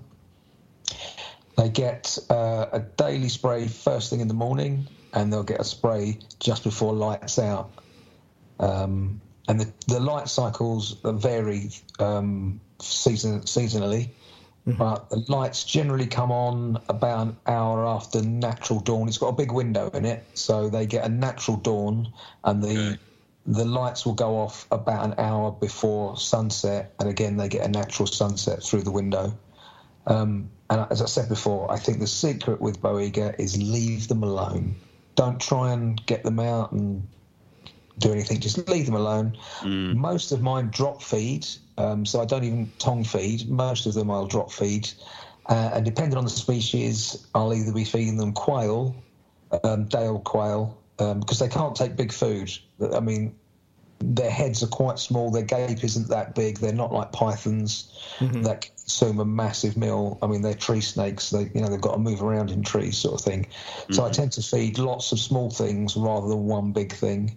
So even my biggest, which which are the uh, the dendrophilia dendrophilia, which are probably six foot and you know reasonably thick, they rather have a meal of five or six day old quail or five or six rat pups than one big rat or something like that. Gotcha. Okay. Um, the smaller species, I will feed geckos to, day old quail or, or fluffs, something like that, and and a lot of the time. Um, every other feeding will be frog's legs or parts of frog's legs. Okay. Interesting. Okay. It's a mix of that. And um, as far as, uh, you know, getting them established and, and, you know, if they're wild caught, does, do you Do you let time pass by before you, you know, treat them, or? Uh, one hundred percent. Yeah. I think okay. a mistake a lot of people do. They get a, they get the they go to the show. They get a wild caught snake that's that's you know that's severely dehydrated. It's travelled halfway around the world. It's sat in some importer's um, warehouse for a bit. It comes to the show. Then you drive it home, and then they expect it to feed and be okay with medication straight away. So as I said, I don't. I just make sure they're hydrated, and I leave them for at least two weeks before I try and feed them. And I won't medicate until they've had until they've got good body weight on again. Okay. Gotcha. Yeah, in the wild, it's it's it's quite natural for them to have the, the various nematode worms, you know, and um, flukes and stuff like that. It, it's a symbiotic relationship, isn't it? You know, the parasite sure. doesn't kill the snake because right. that's that's its that's its food source. So as as long as the snake's immune system can cope with that, that's fine. Just gonna keep I often, going. Yeah, yeah, I often I often think if you're trying to either inject or give a lot of food with, with um, chemicals in it to the snake immediately, its immune system's already stressed from travelling. Let it put some body weight on, let it feel calm, and then start the medication. Gotcha. But I will I will medicate everything, but I will leave it for probably two or three months before I worry about parasites. Right. Everything's quarantined anyway. They're, you know, they're not going to pass anything on. Sure, sure, sure. Okay. Um, are they, I mean, I know you kind of talked about getting them to go, but are, are they difficult to sort of get going as wild caughts feeding and stuff? I find, um, in all honesty, I find captive bred hatchlings a lot harder to get feeding Shit. than, than wild caught imports. Jesus, Touch really? wood, I've never had a wild caught import that after a few weeks of being left alone in a well-planted tub hasn't taken food. Um, and that's drop that's drop feeding as well. That's not taking it off the tongs. I'll just put either a live gecko in, or I'll put a, a frozen thawed smallmouth in, or a, oh a hatchling God. quail, and they'll take it overnight. It's the hatchlings are a nightmare to feed. Which is weird because there was so much... Um, we saw a ton of clutches of uh, mangrove snakes hatched this year alone in the U S. I mean, I saw a ton of them coming out of certain others, and I wondered, I always wondered how, like, I haven't seen, we saw all the hatch announcements and stuff like that, but I haven't seen really many up in the running and up for sale and stuff like that, so I wonder if they're having yeah, I think, horrible um, times with it. Dendrophilia, dendrophilia, all the, all the, all the dendro subspecies, I think... they tend to do better. Okay. When you get some of the really small species like um, Selenensis or Cyania or something like that, they are such fussy feeders because in uh, the wild they're completely lizard and amphibian feeders. Mm. So if you're trying to stuff a pink into that, they've got no idea what a pink is. They're not interested, and they're so small. I mean, they make corn snake hatchlings look huge. Oh, jeez. Oh, my God. So, wow. um, yeah, are, that's my, in my experience, it, it's, it's, the, it's the hatchlings that are really hard to feed, not necessarily the wild-caught stuff. Here's a here's a question that, that this is more for. I'm just throwing this out there for more of um, people that are more getting into keeping snakes and whatnot. So if you have a wild caught animal, what's your process in getting it hydrated? Yeah. Um. Again, it depends on the species. Right. If you're looking at something like um, Boiga, which is an arboreal snake, right? If you've got a well planted rib, I will obviously have a water bowl in there. I mean, you you can put the um, the diarylites in there um, to help, you know, if they're going to drink out of a water bowl. In my experience, wild-caught arboreal snakes very rarely drink out of a water bowl. Right. Uh, so I spray the viv, making sure if, if you've got enough plants in there, they will they drink off the plants. Um, so I just make sure that they'll work. I put a big water bowl if they want to bathe. Oftentimes you just see them just taking the water, the droplets off the side of the tubs or off, off the plants. Right. My thought with the night tigers and just looking at their environment would be that if they're drinking, or even just the pythons, really, if they're yeah. drinking, they would be drinking out of like, so like as you're climbing up the side of these rock escarpments, yes. it's just like these little tiny pockets where if it rained, water would just... Water um, would go there, yep. Right. What do you think about um, condensation early in the morning? Do you think that, is there areas where you might get um, a couple of minutes, few minutes of dew on the ground, or is it just psychotically hot there all the time? You're not going to get... You might, I mean, especially if it rained, because a lot of times it yeah. would just downpour for like five minutes and then it would instant daylight, you know, stop raining. If that happened, I think one time we were there, it happened kind of overnight or during the night. I think you'd get some dew or some sort of uh, humidity that caused kind of like a hazy kind of stuff potentially in the in the daylight, but it would quickly burn off. But wow. you might get some, yeah.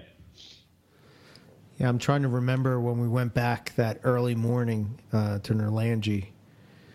And I, I would say probably, you probably get, I would say it's, like Owen said, a very short window, but I, I would think that you probably get it for, for a little bit.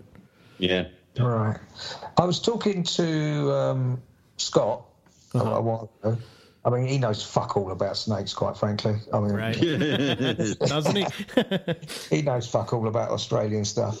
Yeah. But anyway, um, no, I was talking to him about the night tigers, and I don't know if you, you have you got his new book. It's excellent. Yes. The, yeah. yeah. Have you seen the photographs of the night tigers in there? Yes. Yes. Three distinct colour forms. Yep. Yes. I mean, the, you know, and if you think, I mean, Australia has been isolated for millions of years from everything else. So you've got evolution of specific snake species, which are completely different. So you've got the elapids, you've got the blackheads, you've got the womas, completely different evolutionary path mm-hmm. from everything else. The night tigers have to be a different species from the Indonesian stuff, I think. You know, there's such a gap between them. Um, I would agree. I would agree, but then also, but there's not really that much of a gap between the Darwin and the Papuan pipe uh, I Js. Papuan? Or Papuan, Papuan. I don't give a fuck. Uh, I Js. I'm trying not to say I J anymore, but... Um, oh, look at you. Yeah, shut up. Uh, but there's not that much of a difference between them, so I'd say it works well in theory, but it might not be working well in practice.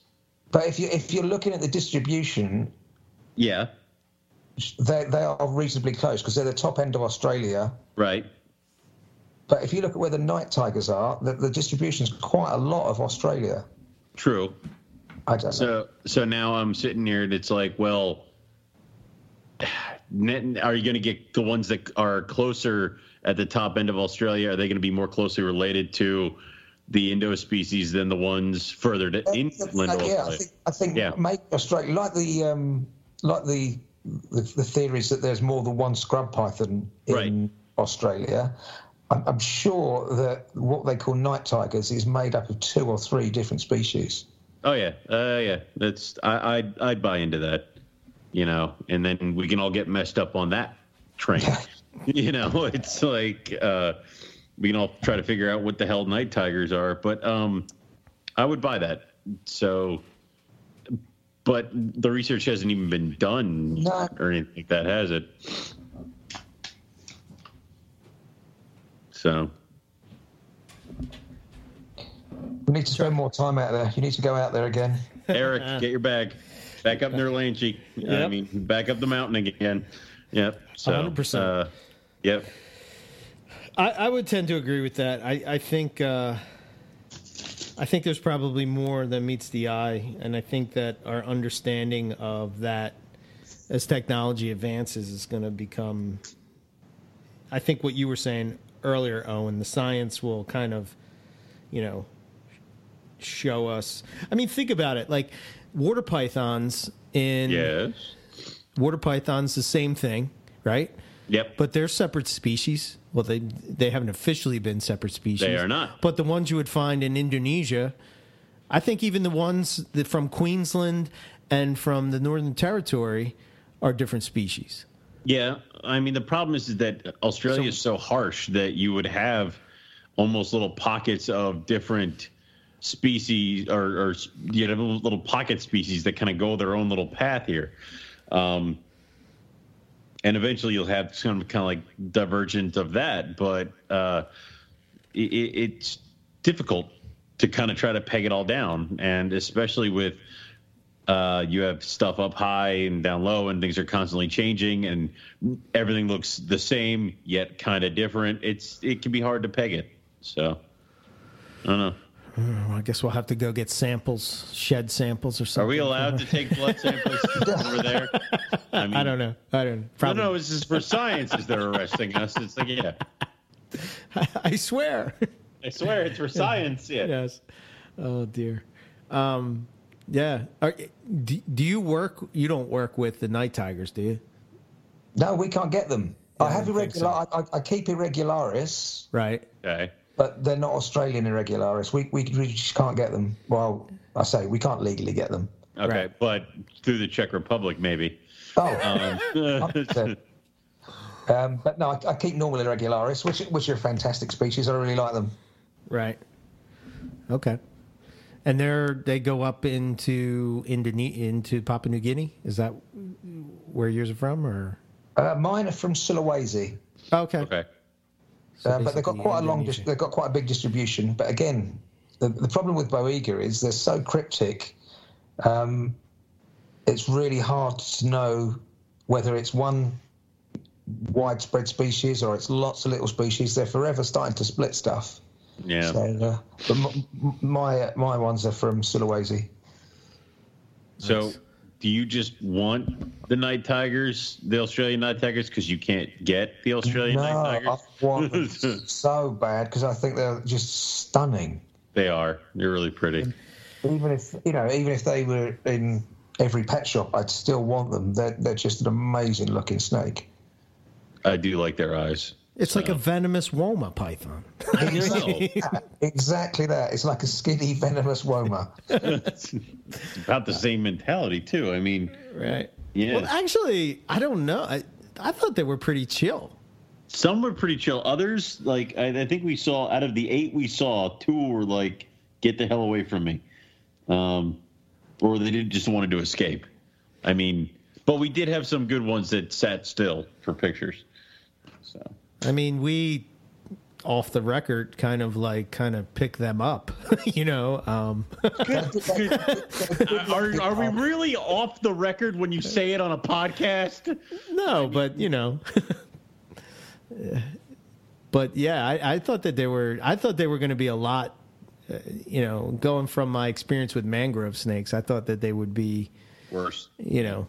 Yeah, I think that. mangroves... Um... are particularly aggressive. I think a, a lot of the, um, in my experience, a lot of the, the smaller, um, more gracile species, that you know, the irregularis, uh, the Sanzinia, um stuff, things like that, they're, they're not as aggressive. Gotcha. Mm. Okay. But when you get up to, and when you got um, the cynodon, the dog-toothed cat snakes that get to about eight or nine feet, they can be aggressive, but they're still really skinny and small. It's not like uh, not like an aggressive python. Mm. That was the one thing that I did notice about them, seeing them in the wild, was how thin they were. Yeah, yeah, that is true. You know, um, such a big, you know, wide head. I don't know if "big's" the right word, but the, the, the jaws were just wide as opposed to the body. To just yeah, and almost total lizard feeders and amphibian feeders out there. Yeah.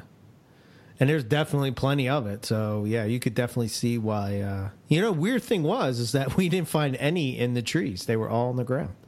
Yeah, oh. That is weird. Well, also, how we're really looking in the trees. I mean, we had to remind ourselves to look in the trees for the Oenpelli. I mean, half the time we were looking at the ground or underneath stuff. So, for all I know, I walked past one or two. I mean, yeah, sure, it's possible, but like yeah. Even the one that me and Rob stumbled upon when we were going back up. You're running, yeah. When we were running, I mean, that thing was just right there in the like. Uh, think of like Spinifex grass, you know. Yeah. Uh, you know, that's kind of like maybe what would you say, like three foot high, two, three foot high? It's just yeah, it's about where it was scratching up my ankle. Yeah, yeah. So nice. So have you bred uh, any Boiga? Uh, only one. I've, so far, I've only bred the uh, nigriceps. Okay, nice. Which is the the uh, black-headed. Um, I've currently got eggs on the go for those. Um, coming season twenty twenty, I'm hoping to do dendrophilia, dendrophilia, and irregularis. How are they as far as breeding? Difficult? Or are they straightforward? Not, I think they're reasonably straightforward if they don't eat one another. Oh, is that all? Oh, that's, okay. Yeah, she's, that's... You've taken all this time and trouble to grow on a snake and, you know, maybe rehydrate it if it's wild caught and get it back to health, and then you put it together and the big female just snacks on it. So uh... starting to see a theme with your reptile collections, you know. I know Owen likes the aggressive ones. You like ones that... Cannibalistic. It's like, yeah, they eat each other. Yeah. Poplins. That is my yeah. greatest fear is... Uh... putting my Cali Kings together, coming back, and there's only one. Like, oh no, what happened? Like, yeah, no. Yeah. So, so with that, like, what's your? You leave them in there overnight? Do you leave them in there for like what? When do you feel comfortable that you can kind of like, or are you watching them constantly when they're together? No, I mean it's it's one of those things. You've just got to take the risk. Um, they hate disturbance, so um, gotcha. I'll feed them up uh, as much as possible. Uh, just before, um, maybe even wait till the female's in shed, um, and then just introduce them and just leave them, leave them to it for a few weeks, move them out, feed them again, and put them back in.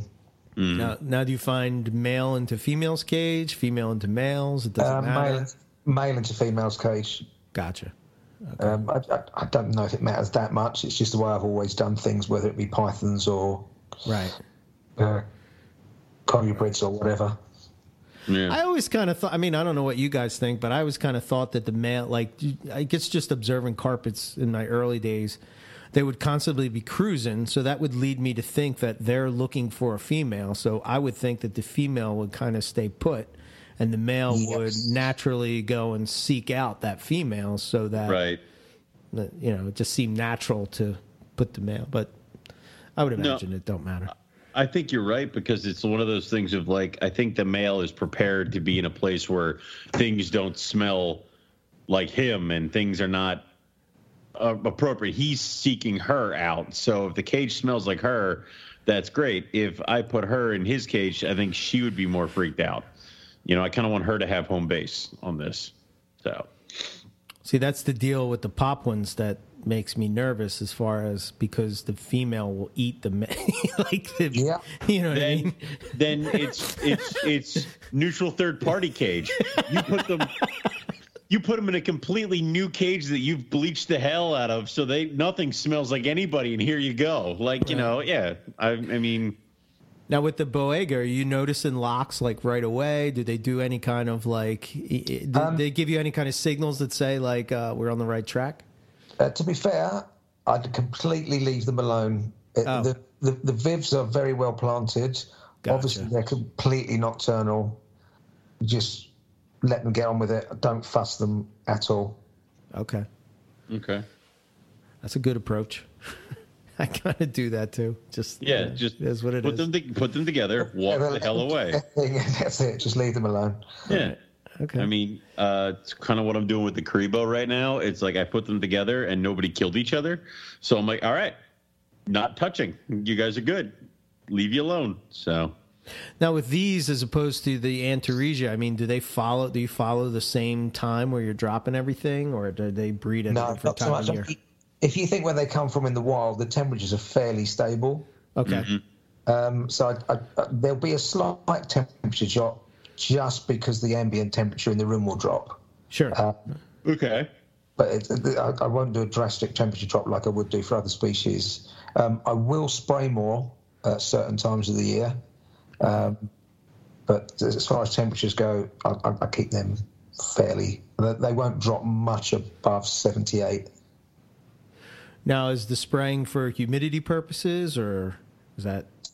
Um, the spray, yeah, it's just to increase the humidity, just to mimic what will happen. Obviously, where they come, where all Boiga come from, apart from the Australian species, right. You're going to get um, a wet season, a monsoon season. Mm-hmm. Um, so, yeah, just to replicate that, really. Gotcha. Okay. Interesting. Okay. And then as far as to the babies, it's just pretty straightforward from there. It's no... Uh... Uh, the babies are just a nightmare to feed. Oh, really? Uh, well, yeah, other than that. Right. Um, set, setting the babies up is, you know, it's fairly simple. Um, I tend to use, I don't know if, um, if you have an equivalent in the States, but at all the European shows, there's kind of standard arboreal baby tubs for sale. Okay. Um, they're probably a foot high by ten inches by ten inches. Okay. Uh, with okay. a mesh lid, like a little plastic thing, and they'll they'll all stack quite nicely.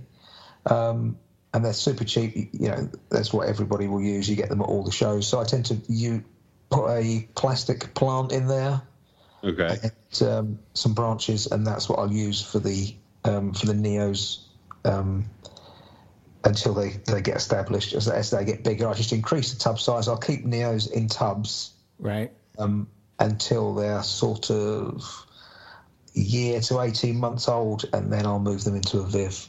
I use um, a lot. Do you have Exoterra in the States? Yep. Yeah. Mm-hmm. Yeah. I use a lot of the vertical Exoterras for the smaller Boiga until I, they get to adult size.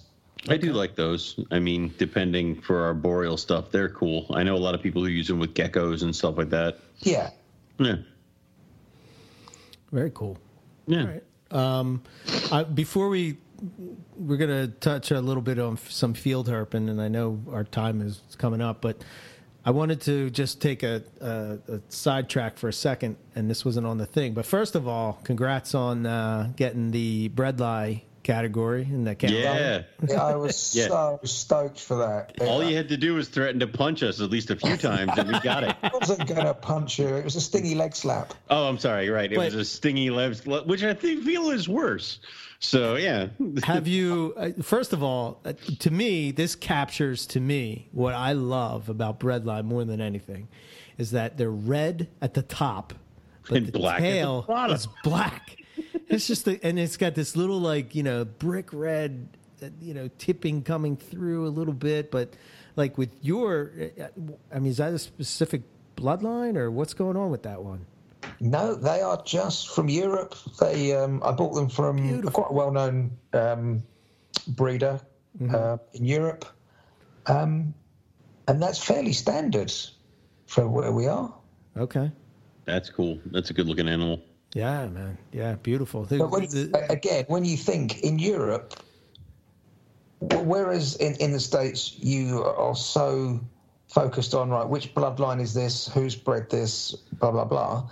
Because right. there is such an availability, there's thousands of bloodlines. There's so much wild-caught stuff.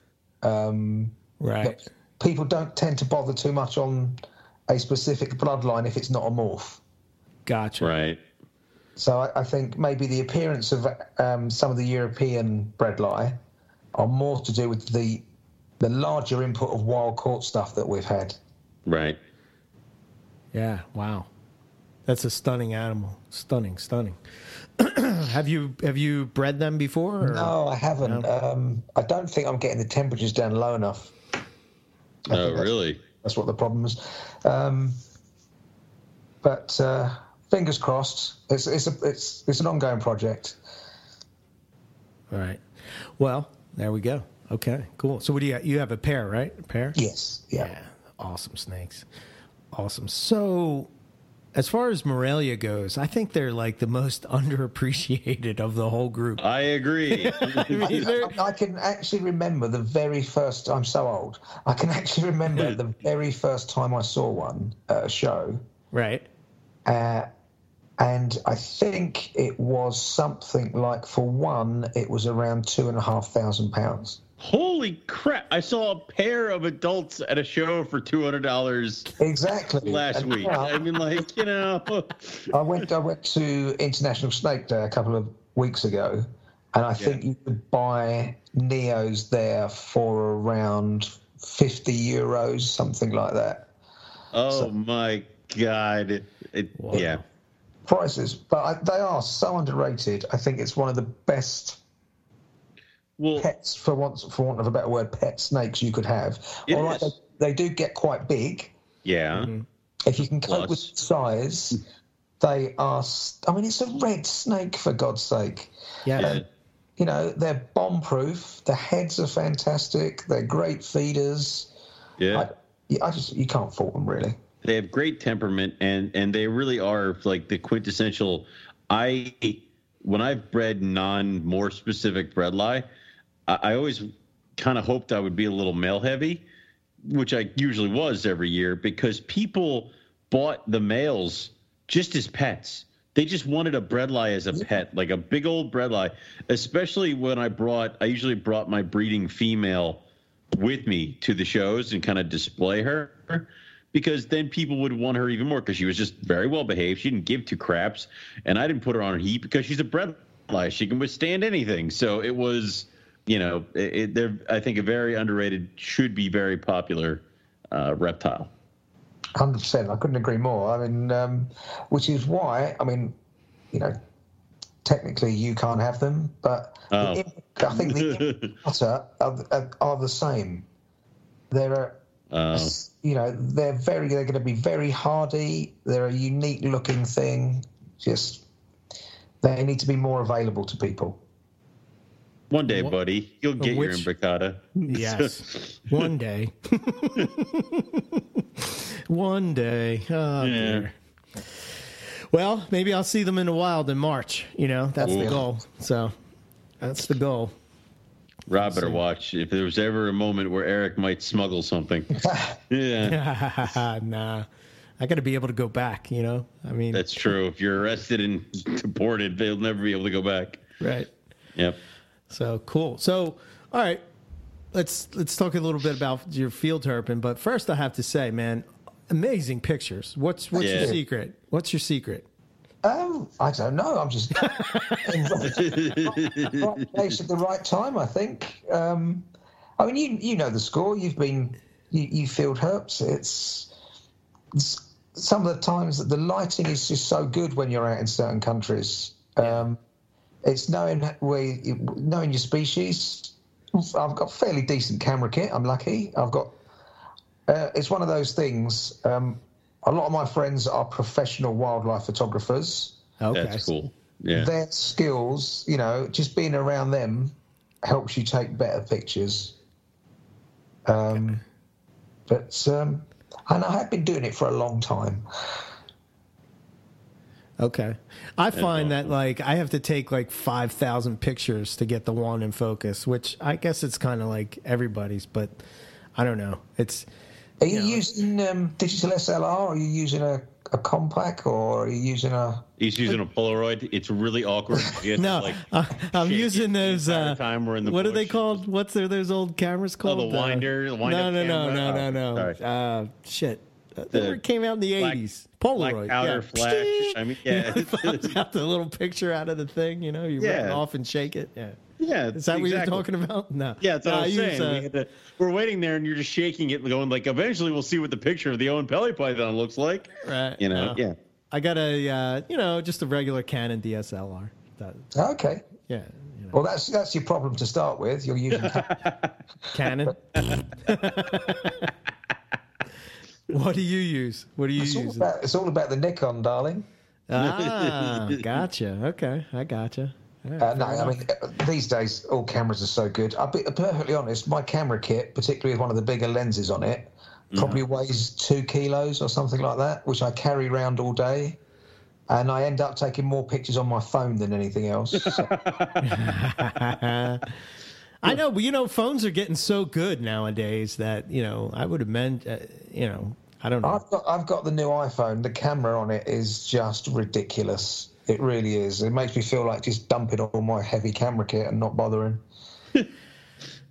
yeah. You have, then you have to get fit. Like, it's great up until the point where you have to zoom in on something and then that, you got a that's problem. That's the thing, yeah. I mean, if yeah. you're just taking record shots, your phone is fabulous. Right. If, Um, I'm lucky enough that I've had some bits and bobs reproduced for books, and now I've obviously a fabulous calendar.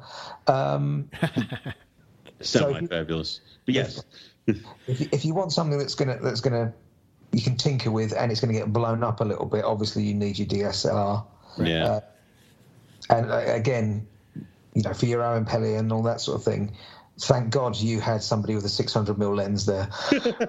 Get some oh. decent pictures, because you know, if you'd have come back and gone, yeah, we saw Oenpelliensis, we'd have gone, yeah, right. Yeah, oh yeah. And nobody would have believed this. No, that was yeah. the main point of us standing there for about an hour eating a grass. That's why I swallowed six yeah. grasshoppers, and yeah, exactly. We had to oh, stay my goodness. in there till till we got a shot that everyone would believe. Like, yeah, that's exactly the point. Exactly. You know, pictures or it didn't happen. Right. Exactly. You know, you know, it's funny. You, I think earlier on you were talking about how excited we must have been, and when you were saying that, I, I, I I'm running through what had happened, and I remember me, Owen, Rob. Rob, Rob's kind of a weird cat, man. He kind of keeps his emotions tight. You know what I mean? He kind of keeps it tight. Like he's not, he's not, you know, he's not getting too excited until he's got a time. fucking picture. You know what I mean? Like he's gonna get excited after the fact, but he kind of right. holds it in. But me, Keith, and Owen, we were like little school kids just I'm running around I'm like. We found one! Oh my God! You know? Yeah.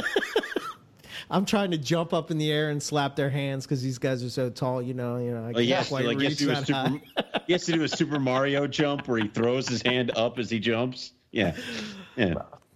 God damn, that was a good feeling, man.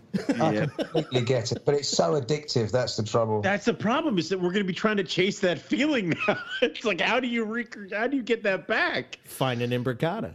Uh. Or find a bread lie. Can you imagine finding a bread lie? Come on. No. A roughy. Uh, oh, a rough scale? Oh, oh no. Come on, dude. Wow. Incredible. Oh. I don't even want to think about it. So we know you've herped all over Europe, right? Yeah. You know, that's that's amazing. Well, like, where's you, the... Go ahead, Owen. I mean, have you made a trip to Australia? Uh, I've I've been to Australia. I haven't herped. Um, the okay. closest to Australia I've herped is New Zealand, which has got some fant- no snakes, but got some fantastic geckos uh, and frogs and that sort of thing. But yeah. Australia's on my list, but I'd still rather herp the U S nice. than Australia. I mean, you know, New Zealand's awesome. It's where we got Eric, but uh, it's, um, I, and I get it, and I understand it. It's just it's one of those things of like, if if you had the, all the time and the money in the world, you'd probably never stop, right? one hundred percent. It's it's just probably, because I'm so close to being the first uh, British person to see everything in Europe. I've oh, really really dude. concentrated on that. Um, There's only four people have ever seen every species in situ and photographed it.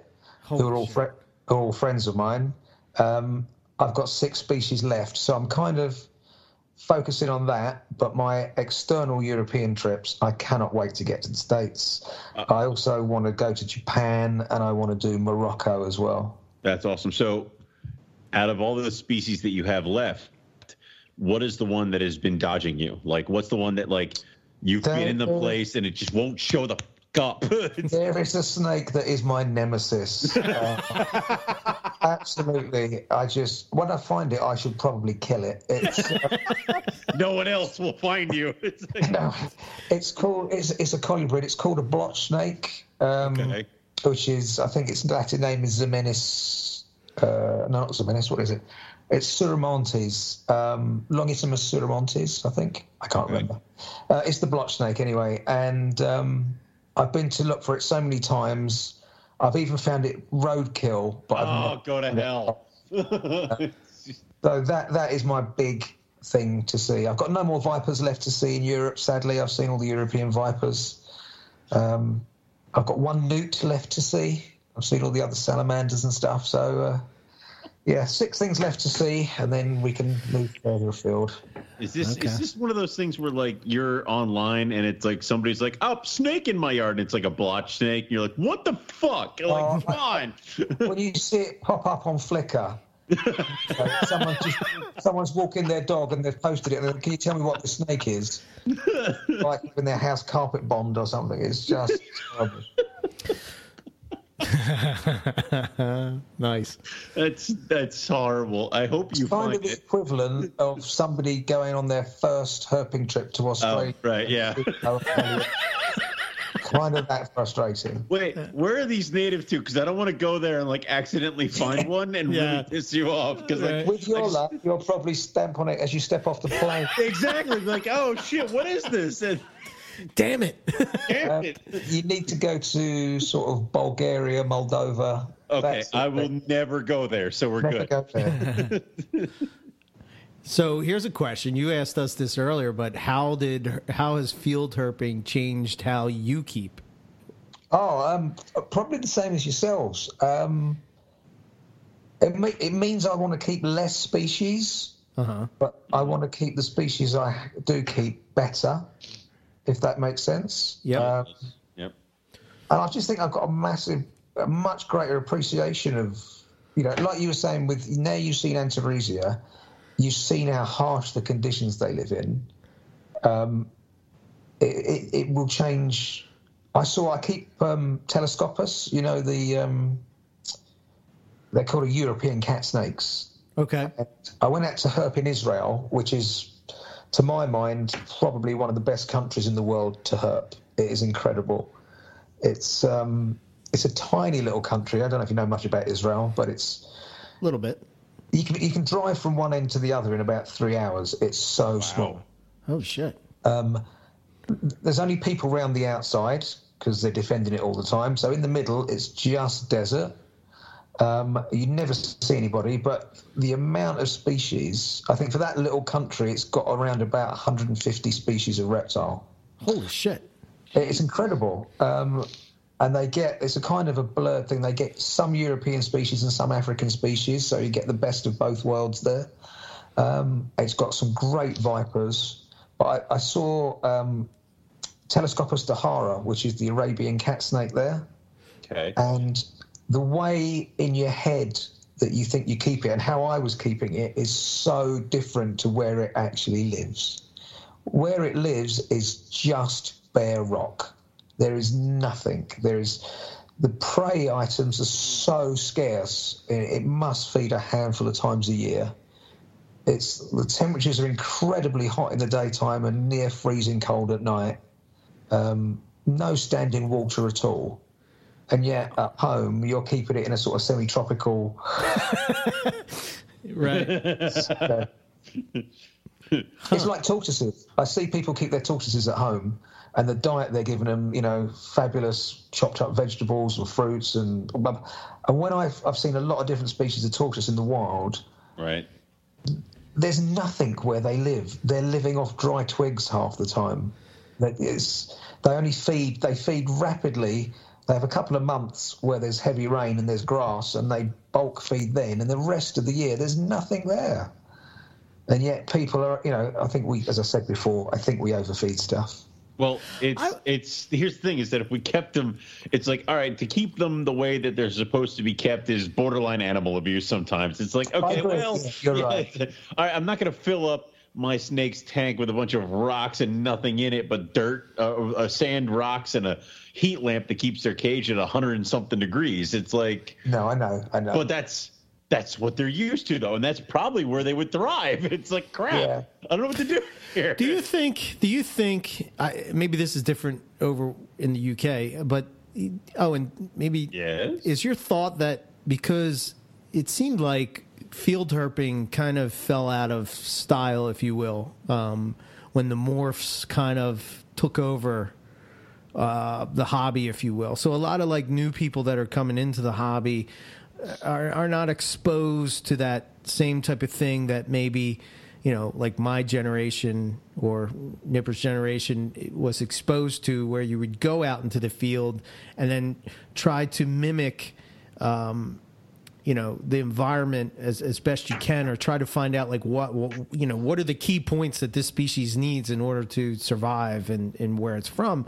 And maybe that's why snake keeping hasn't necessarily progressed, because people aren't taking a step to look at that. Like meaning that you figured out this formula that keeps it alive and we're just going to kind of keep it here, but nobody's going into you know, the environment to try to figure out, like, you know, maybe we could do this better. Does that make sense? It does. I, I, think, it does. I think you're right in so much. Also, I think there's a big ethos in the late eighties, nineties of keeping snakes being a financial thing. Okay. So right. when the um, royal python um, craze took off, yeah. and the leopard gecko craze took off, and now the crested gecko craze, and so on and so on, people, I think, got into the hobby not because they were necessarily interested in how that animal uh, exists in the wild, but right. what can I breed this with? How much money can I make quickly? Right. Um, and I think we lost that. But I think now, because of the internet, and because a lot of people are putting trip reports on, and it's it's much easier now to contact people in different countries and meet up and so on and so forth, I think field herping's getting a real resurgence now, which is good. Yeah. Yeah. I mean, I would agree to that, where it's almost like you got to think about a lot of the species that people are keeping that are kind of the morph craze species. And not a lot of people, like, who can sit there and say, I went out and saw the natural habitat of the ball python. Who would do that? Like, you know, it's also, they're hard to find in the wild because they burrow down and stuff like that. So I don't really see people doing that. There are a handful of retic breeders that say they've gone to, you know, Indo and tried and seen the retics and stuff like that. And that's very cool. But, you know, I think you even get that there are a few boa people that have gone down to see uh, red tails and stuff like that in the wild. So it's like, it's one of those things that, that I think some people do it. And those are the people who are definitely very plugged into the species and the animal beyond the fact that it's a uh, genetic mutation and can make them some money. So I think it would definitely help if more people did it. I would agree. I would completely yeah. agree. I think, I, I think, I, you know, I would encourage anybody to get out there and start seeing um, their, whether they keep that species or not. You yeah. see the whole ethos of, of, of field herping, the experiences you have, not just not just with the animals that you see, but the scenery, the different cultures, and just the quality time you're spending with people. Yes. I, I, it's, it's fabulous, and it's as, as you said earlier on. The thrill of trying, when you think of what you've achieved, you're trying to find a species in a massive, massive area. So yeah. actually track that species down and find it. Not, you know, it doesn't have to be as rare as Oenpelliensis. Just, you know, even something as uh, as inverted commas common as a, a a northern pine snake or something like that in the wild. To actually find that is incredible. Yeah, and that yeah. becomes really addictive. Oh, yeah. Sure does. if, if if you're if you're into animals and you're into photography, going out and even just experiencing outdoors, forest, natures, parks, stuff like that, where you could potentially find an animal, yeah, um, it's awesome. It doesn't matter if it's a reptile, mammal, bird, whatever the hell. You should be excited about it, just finding it. I mean, we're driving through Australia, and I'm like, kangaroos, and Eric's like, I don't understand, like, and then I'm, like I kept talking, and they just let me keep talking about kangaroos, and they're like, you know a lot about kangaroos, so, like, they're like, you need to stop talking, Owen, and it's like just kept going, and then I think we found an animal, and or we found something, and we get back in the car, and Rob's like, all right, we had luck when Owen was talking about kangaroos, so Owen, yeah, I do remember what's that. the difference between a red and a gray kangaroo, and we right. just kept going, so. So it's like, yeah. it, it, just to be excited just to, to see the animals. I was just as excited to see a lot of the mammal stuff. I know Keith was just excited to do a lot of the bird stuff. I mean, go out and experience this stuff. Find it. And you know what? I am excited for this when we get kind of past the winter months because I want to go to check out the stuff around here that, like, Eric saw. Like, I want to see the timbers. I want to see the copperheads. I want to kind of get out more and do some more field herping here in Pennsylvania because then I don't have to go far, and I don't have to spend yeah. a ridiculous amount of money on a thirteen-hour plane ride. Well, we'll I just have to go to Arizona. That's all. Yes. Ow. Ow. Yes. thirteen species of rattlesnake. thirteen different yes. species. Is that is that like ground zero for you? Like that would be where you would like you're uh-huh. landing there, and that's where you're going to start. That Arizona, as I say, I'm looking at flights now. thirteen species of yeah. rattlesnake in one area. That's just incredible. Let us know, because I would fly to go herping with you in Arizona. I would go down to Arizona. We're, we're, we'll do it. We'll, I'm, I'm going to bully Eric, Eric until he agrees to come with me. It's not Absolutely. that hard to bully him. It really isn't. Not with that. It's been it's been eight years of this podcast. It's not hard to bully him into doing anything. Se- se- September, four up in a car, Arizona, lyre snakes, thirteen species uh, of rattlesnake, Gila monsters. Oh yeah! Oh yeah! I forgot about them. Yeah, I do like you. But it's it's it's local for you. It's only a little really. It's local enough. it's, it's it's less flight. It's less of a flight to uh, what was it? Six hours to Los Angeles. Yes. It's less than that. so, exactly. Exactly. Come on. We don't have to go to L A X, which is scary. It's, I'm uh, packed already. Oh, yeah. We're going to get a date. We're going to make it happen. This is the That'd year. Fabulous. Absolutely. We got to bring, uh, yeah, maybe Keith and Rob will tag along on this. Uh, one hundred percent. I'm know? pretty sure they would. I yeah. mean, I don't think we have to twist their arm too much. And, no. Yeah. We got yeah, you know, the, the cool thing, you know, the thing that obviously you guys hit on the whole being out in nature and, you know, um, getting a feel for, uh, what's going on in the in the world. I find it fascinating just how the you know planet Earth works and nature works and how everything is so reliant on something else, and you know it just sort of like sort of just kind of works together, you know what I mean? And and you just you're observing it with your eyes. But you know, another part that often gets overlooked is is the adventures that you have with your fellow herpers. You know, you get to know them on a different level, like one hundred percent. You know, absolutely. and you, and and you get a connection that, you know, you you, you wouldn't have otherwise. No, you need yeah. to choose carefully who you go on a big herping trip with, right? Because you're going to be tired, as you know. You're going to be tired. Yep. You're going to be hungry. You're going to be smelly. And you're going to be frustrated. So you need the right people. Right. Otherwise, yeah. you may contemplate murder. And exactly. it's really, yeah, exactly. I have to say, Owen, fair yep. play for herping when you were sick. That's hard. Seriously. Well, you know. I, I, I love it because um, I called my I called my mother because I was getting ready to go. And I was telling her that I wasn't feeling too well. And my stepfather's like, well, did you get travel insurance? And I said, no, because I'll just die there if I have to. Not, screw that. I'm not cutting it off. Like, it doesn't matter. Like, Eric will drag my body on the, off the plane, and it's fine. So, yeah, it was that was not an option. I was not not going. So I didn't I didn't realize how sick Owen was you got back. Until I got back and got what he had. Yeah.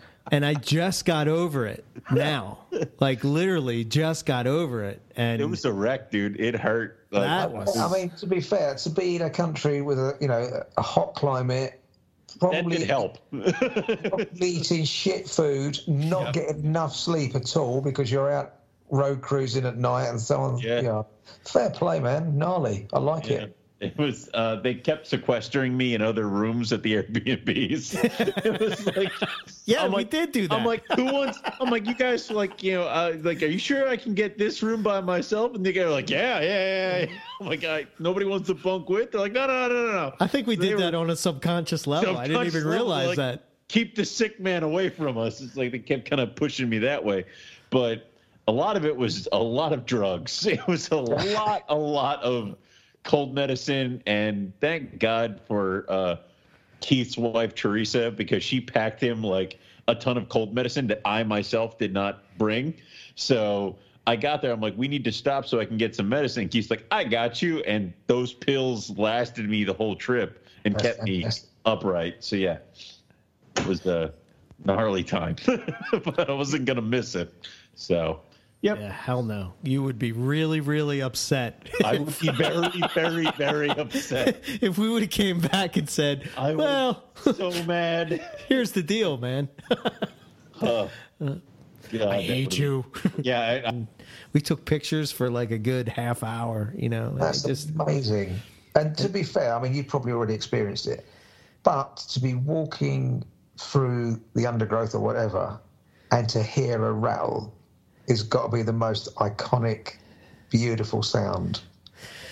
Yeah, I can equate that to, I think I, I told this story before, but, you know, we're, Matt, it was, so Matt had found one, and um, me and Zach had gone up to the top of this cliff um, with with a pretty pretty big drop, and he finds he goes to the left and I go to the right, and when he goes, he finds a garter snake, and it just, you know, he's like, ah, snake, you know, and I'm like, what is it? Garter snake, okay. So then I turn around, and I just, I didn't see the snake. I heard it.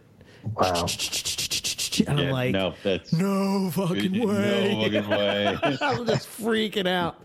And sure enough, this thing was like, you know, like right, like two steps away from me, right on the, the side of the cliff. We're trying to take a picture of it because this was like a solid black timber rattlesnake, um, which couldn't get any cooler than that. Big. I, I'm assuming it was a female, but it was big.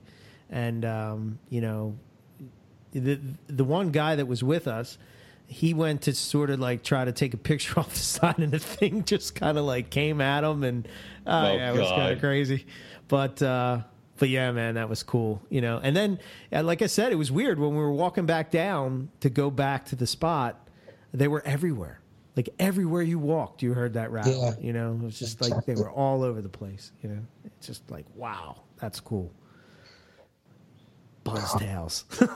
Yeah, I cannot wait. I cannot wait to hear it in the wild. It'll just, yeah, man. It'll just do my head in. And the crazy thing is, Owen, it's not yep. too far from Hamburg Reptile Show. I can't believe I know, I know. how close it's, it is. I know. It's what kills me is that you're like. You, you're herping in like my backyard, but I'm like, yes. oh, I can't, I can't get away. And then I end up changing jobs, and I literally couldn't get away. I should have just told the old man that I was going away for the day and skipped out. But you know, we'll get up there in the spring. At least we know where it's at. But man, that was that's cool. So yeah, yeah. man, cool stuff. So if people want to follow you. Uh, to see your crazy herping adventures, where do you where do you post pictures up, and how can they um, check out what I've you got, got going on? I basically only use Instagram, so they can follow me on Nipper Reed on Instagram. Okay, cool. If they want to message me and chat field herping, they can just hit me up on Messenger, Nipper Reed again. Okay, cool. Man, I've had a blast. Thank you for coming on, yeah, finally. It's and absolute pleasure talking to you, chaps. Can I just say a really quick thank yeah. you for what you and Owen have done?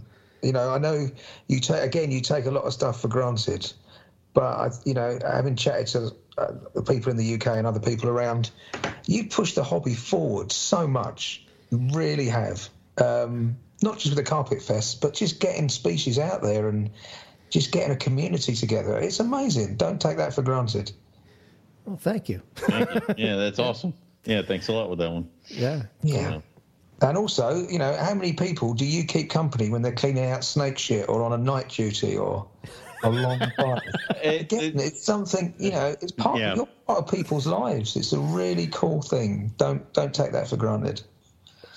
But I still we, hate you for finding out. Ah, there it is. We hope we keep people company while they have snake shit smeared all over them. So, you know, yeah, yeah. that's our that's our mission. It's a very niche thing. It is.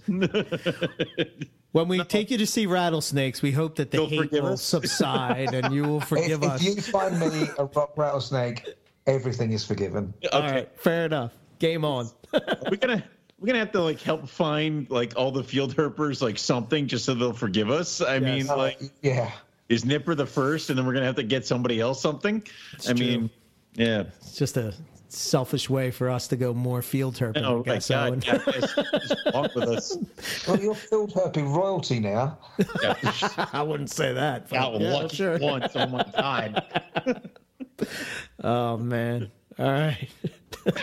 Good stuff. Well. Thanks, man. Thanks for uh, coming and hanging out with us. And uh, pleasure. Yeah. I'll speak to you soon, chaps. Have a good evening. All right, you yeah, too, we'll man. Catch you soon. Cheers. All right, see you. All right. All right, let's close this out, Owen. Do it. Uh, all right. So we got some cool shows lined up uh, coming up in the next uh, couple weeks. Um, we have Daniel Natusch is going to be coming on, talking about his recent. Uh, He's actually next on the lineup. Um, Sweet. Going to be talking about his uh, new paper, um, which uh, will upset Chondros. all the Chondro people so yep. much, and you know of, how much yeah. I love doing that. It's kind so. of uh, separated out the you know different species of Chondro, if you will. So we're going to be talking all about that. That, that is um, how I would put that, because they're different species. Um, oh, I gave it away, didn't I? Uh, And I, I didn't tell him that we found an Oenpelli. Maybe we should wait till we're on air to share that with him, because he no, would appreciate that. Him, no, tell him, tell him before. This way we don't have to. We can't keep bringing up the Oenpelli Python every episode. every episode. Well, at least for the rest of the year. No, we, we only got like going, five more no, episodes. People are gonna get annoyed. Fair enough. All right, but um, uh, and then after that we uh, have our good friend Ari uh, coming yes. back. He just came he just back, got from, back from. Pop, or yeah, he just did a bunch of research for the Bull and I. Yep. So uh, I'm. Oh, we always love talking to Ari about that stuff, um, and hearing about how how horrible this trip went. Yes. I mean, it's like every time we talk to him, he's like, "I nearly fell out of a mountain, off of a mountain there, ran into a cassowary here." It's like eventually, you know. We're glad Ari makes it back alive every time, so that's why we have to talk to him. So, uh, so true. That'll be a good show, and we'll know Keith will listen to that one. So, uh, yes, yeah. And then um, then we have uh, Lawrence coming on talk about scrubs, nice pythons. Uh, yep, he's had a he's, lot of good success with some scrubs recently. So, and then it's our holiday show, and then we're done. Holy crap! Yes, really. Yeah, so that's our lineup, and uh, we're, we're almost gonna... done, and it's a hell of a fucking lineup until the end. It's like, damn. Yeah, we got some cool stuff, uh, so should be cool. Okay. So looking forward to those. Um, as far as us, Morelia Python Radio dot net, you can check out our website.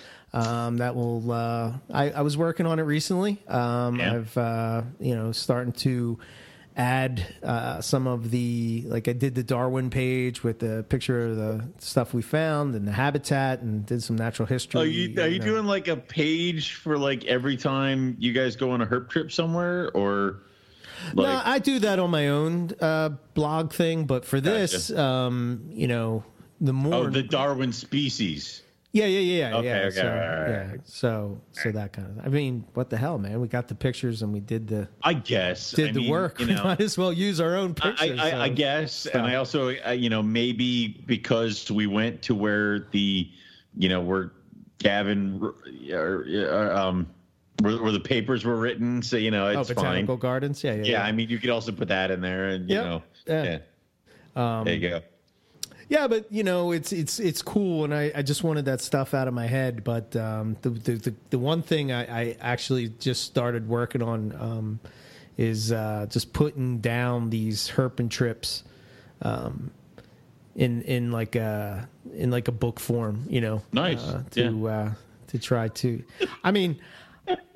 Personally, I, I kind of find them the coolest reptile books. You know what I mean? Like, right. I, like I mean, people have stories and, you know, blah, blah, blah. But right. Well, yeah. it's. Do you remember what we talked about in Australia where it was like you were going to write the book that was like the, the great Australian trek of Eric Burke, and I was going to write um, um, the children's book version of it, like the pop-up version, yeah, yeah, like for like from from Throw Mama from the Train, where it's like Owen, his friend, and his friend Rob go to Australia, and it's yes, going to be a, a pop-up book, the bunch of yeah. Oh dear. That's yep. great. Um, for those of you it. who've never seen that movie, do not watch it. All right, yes. you will.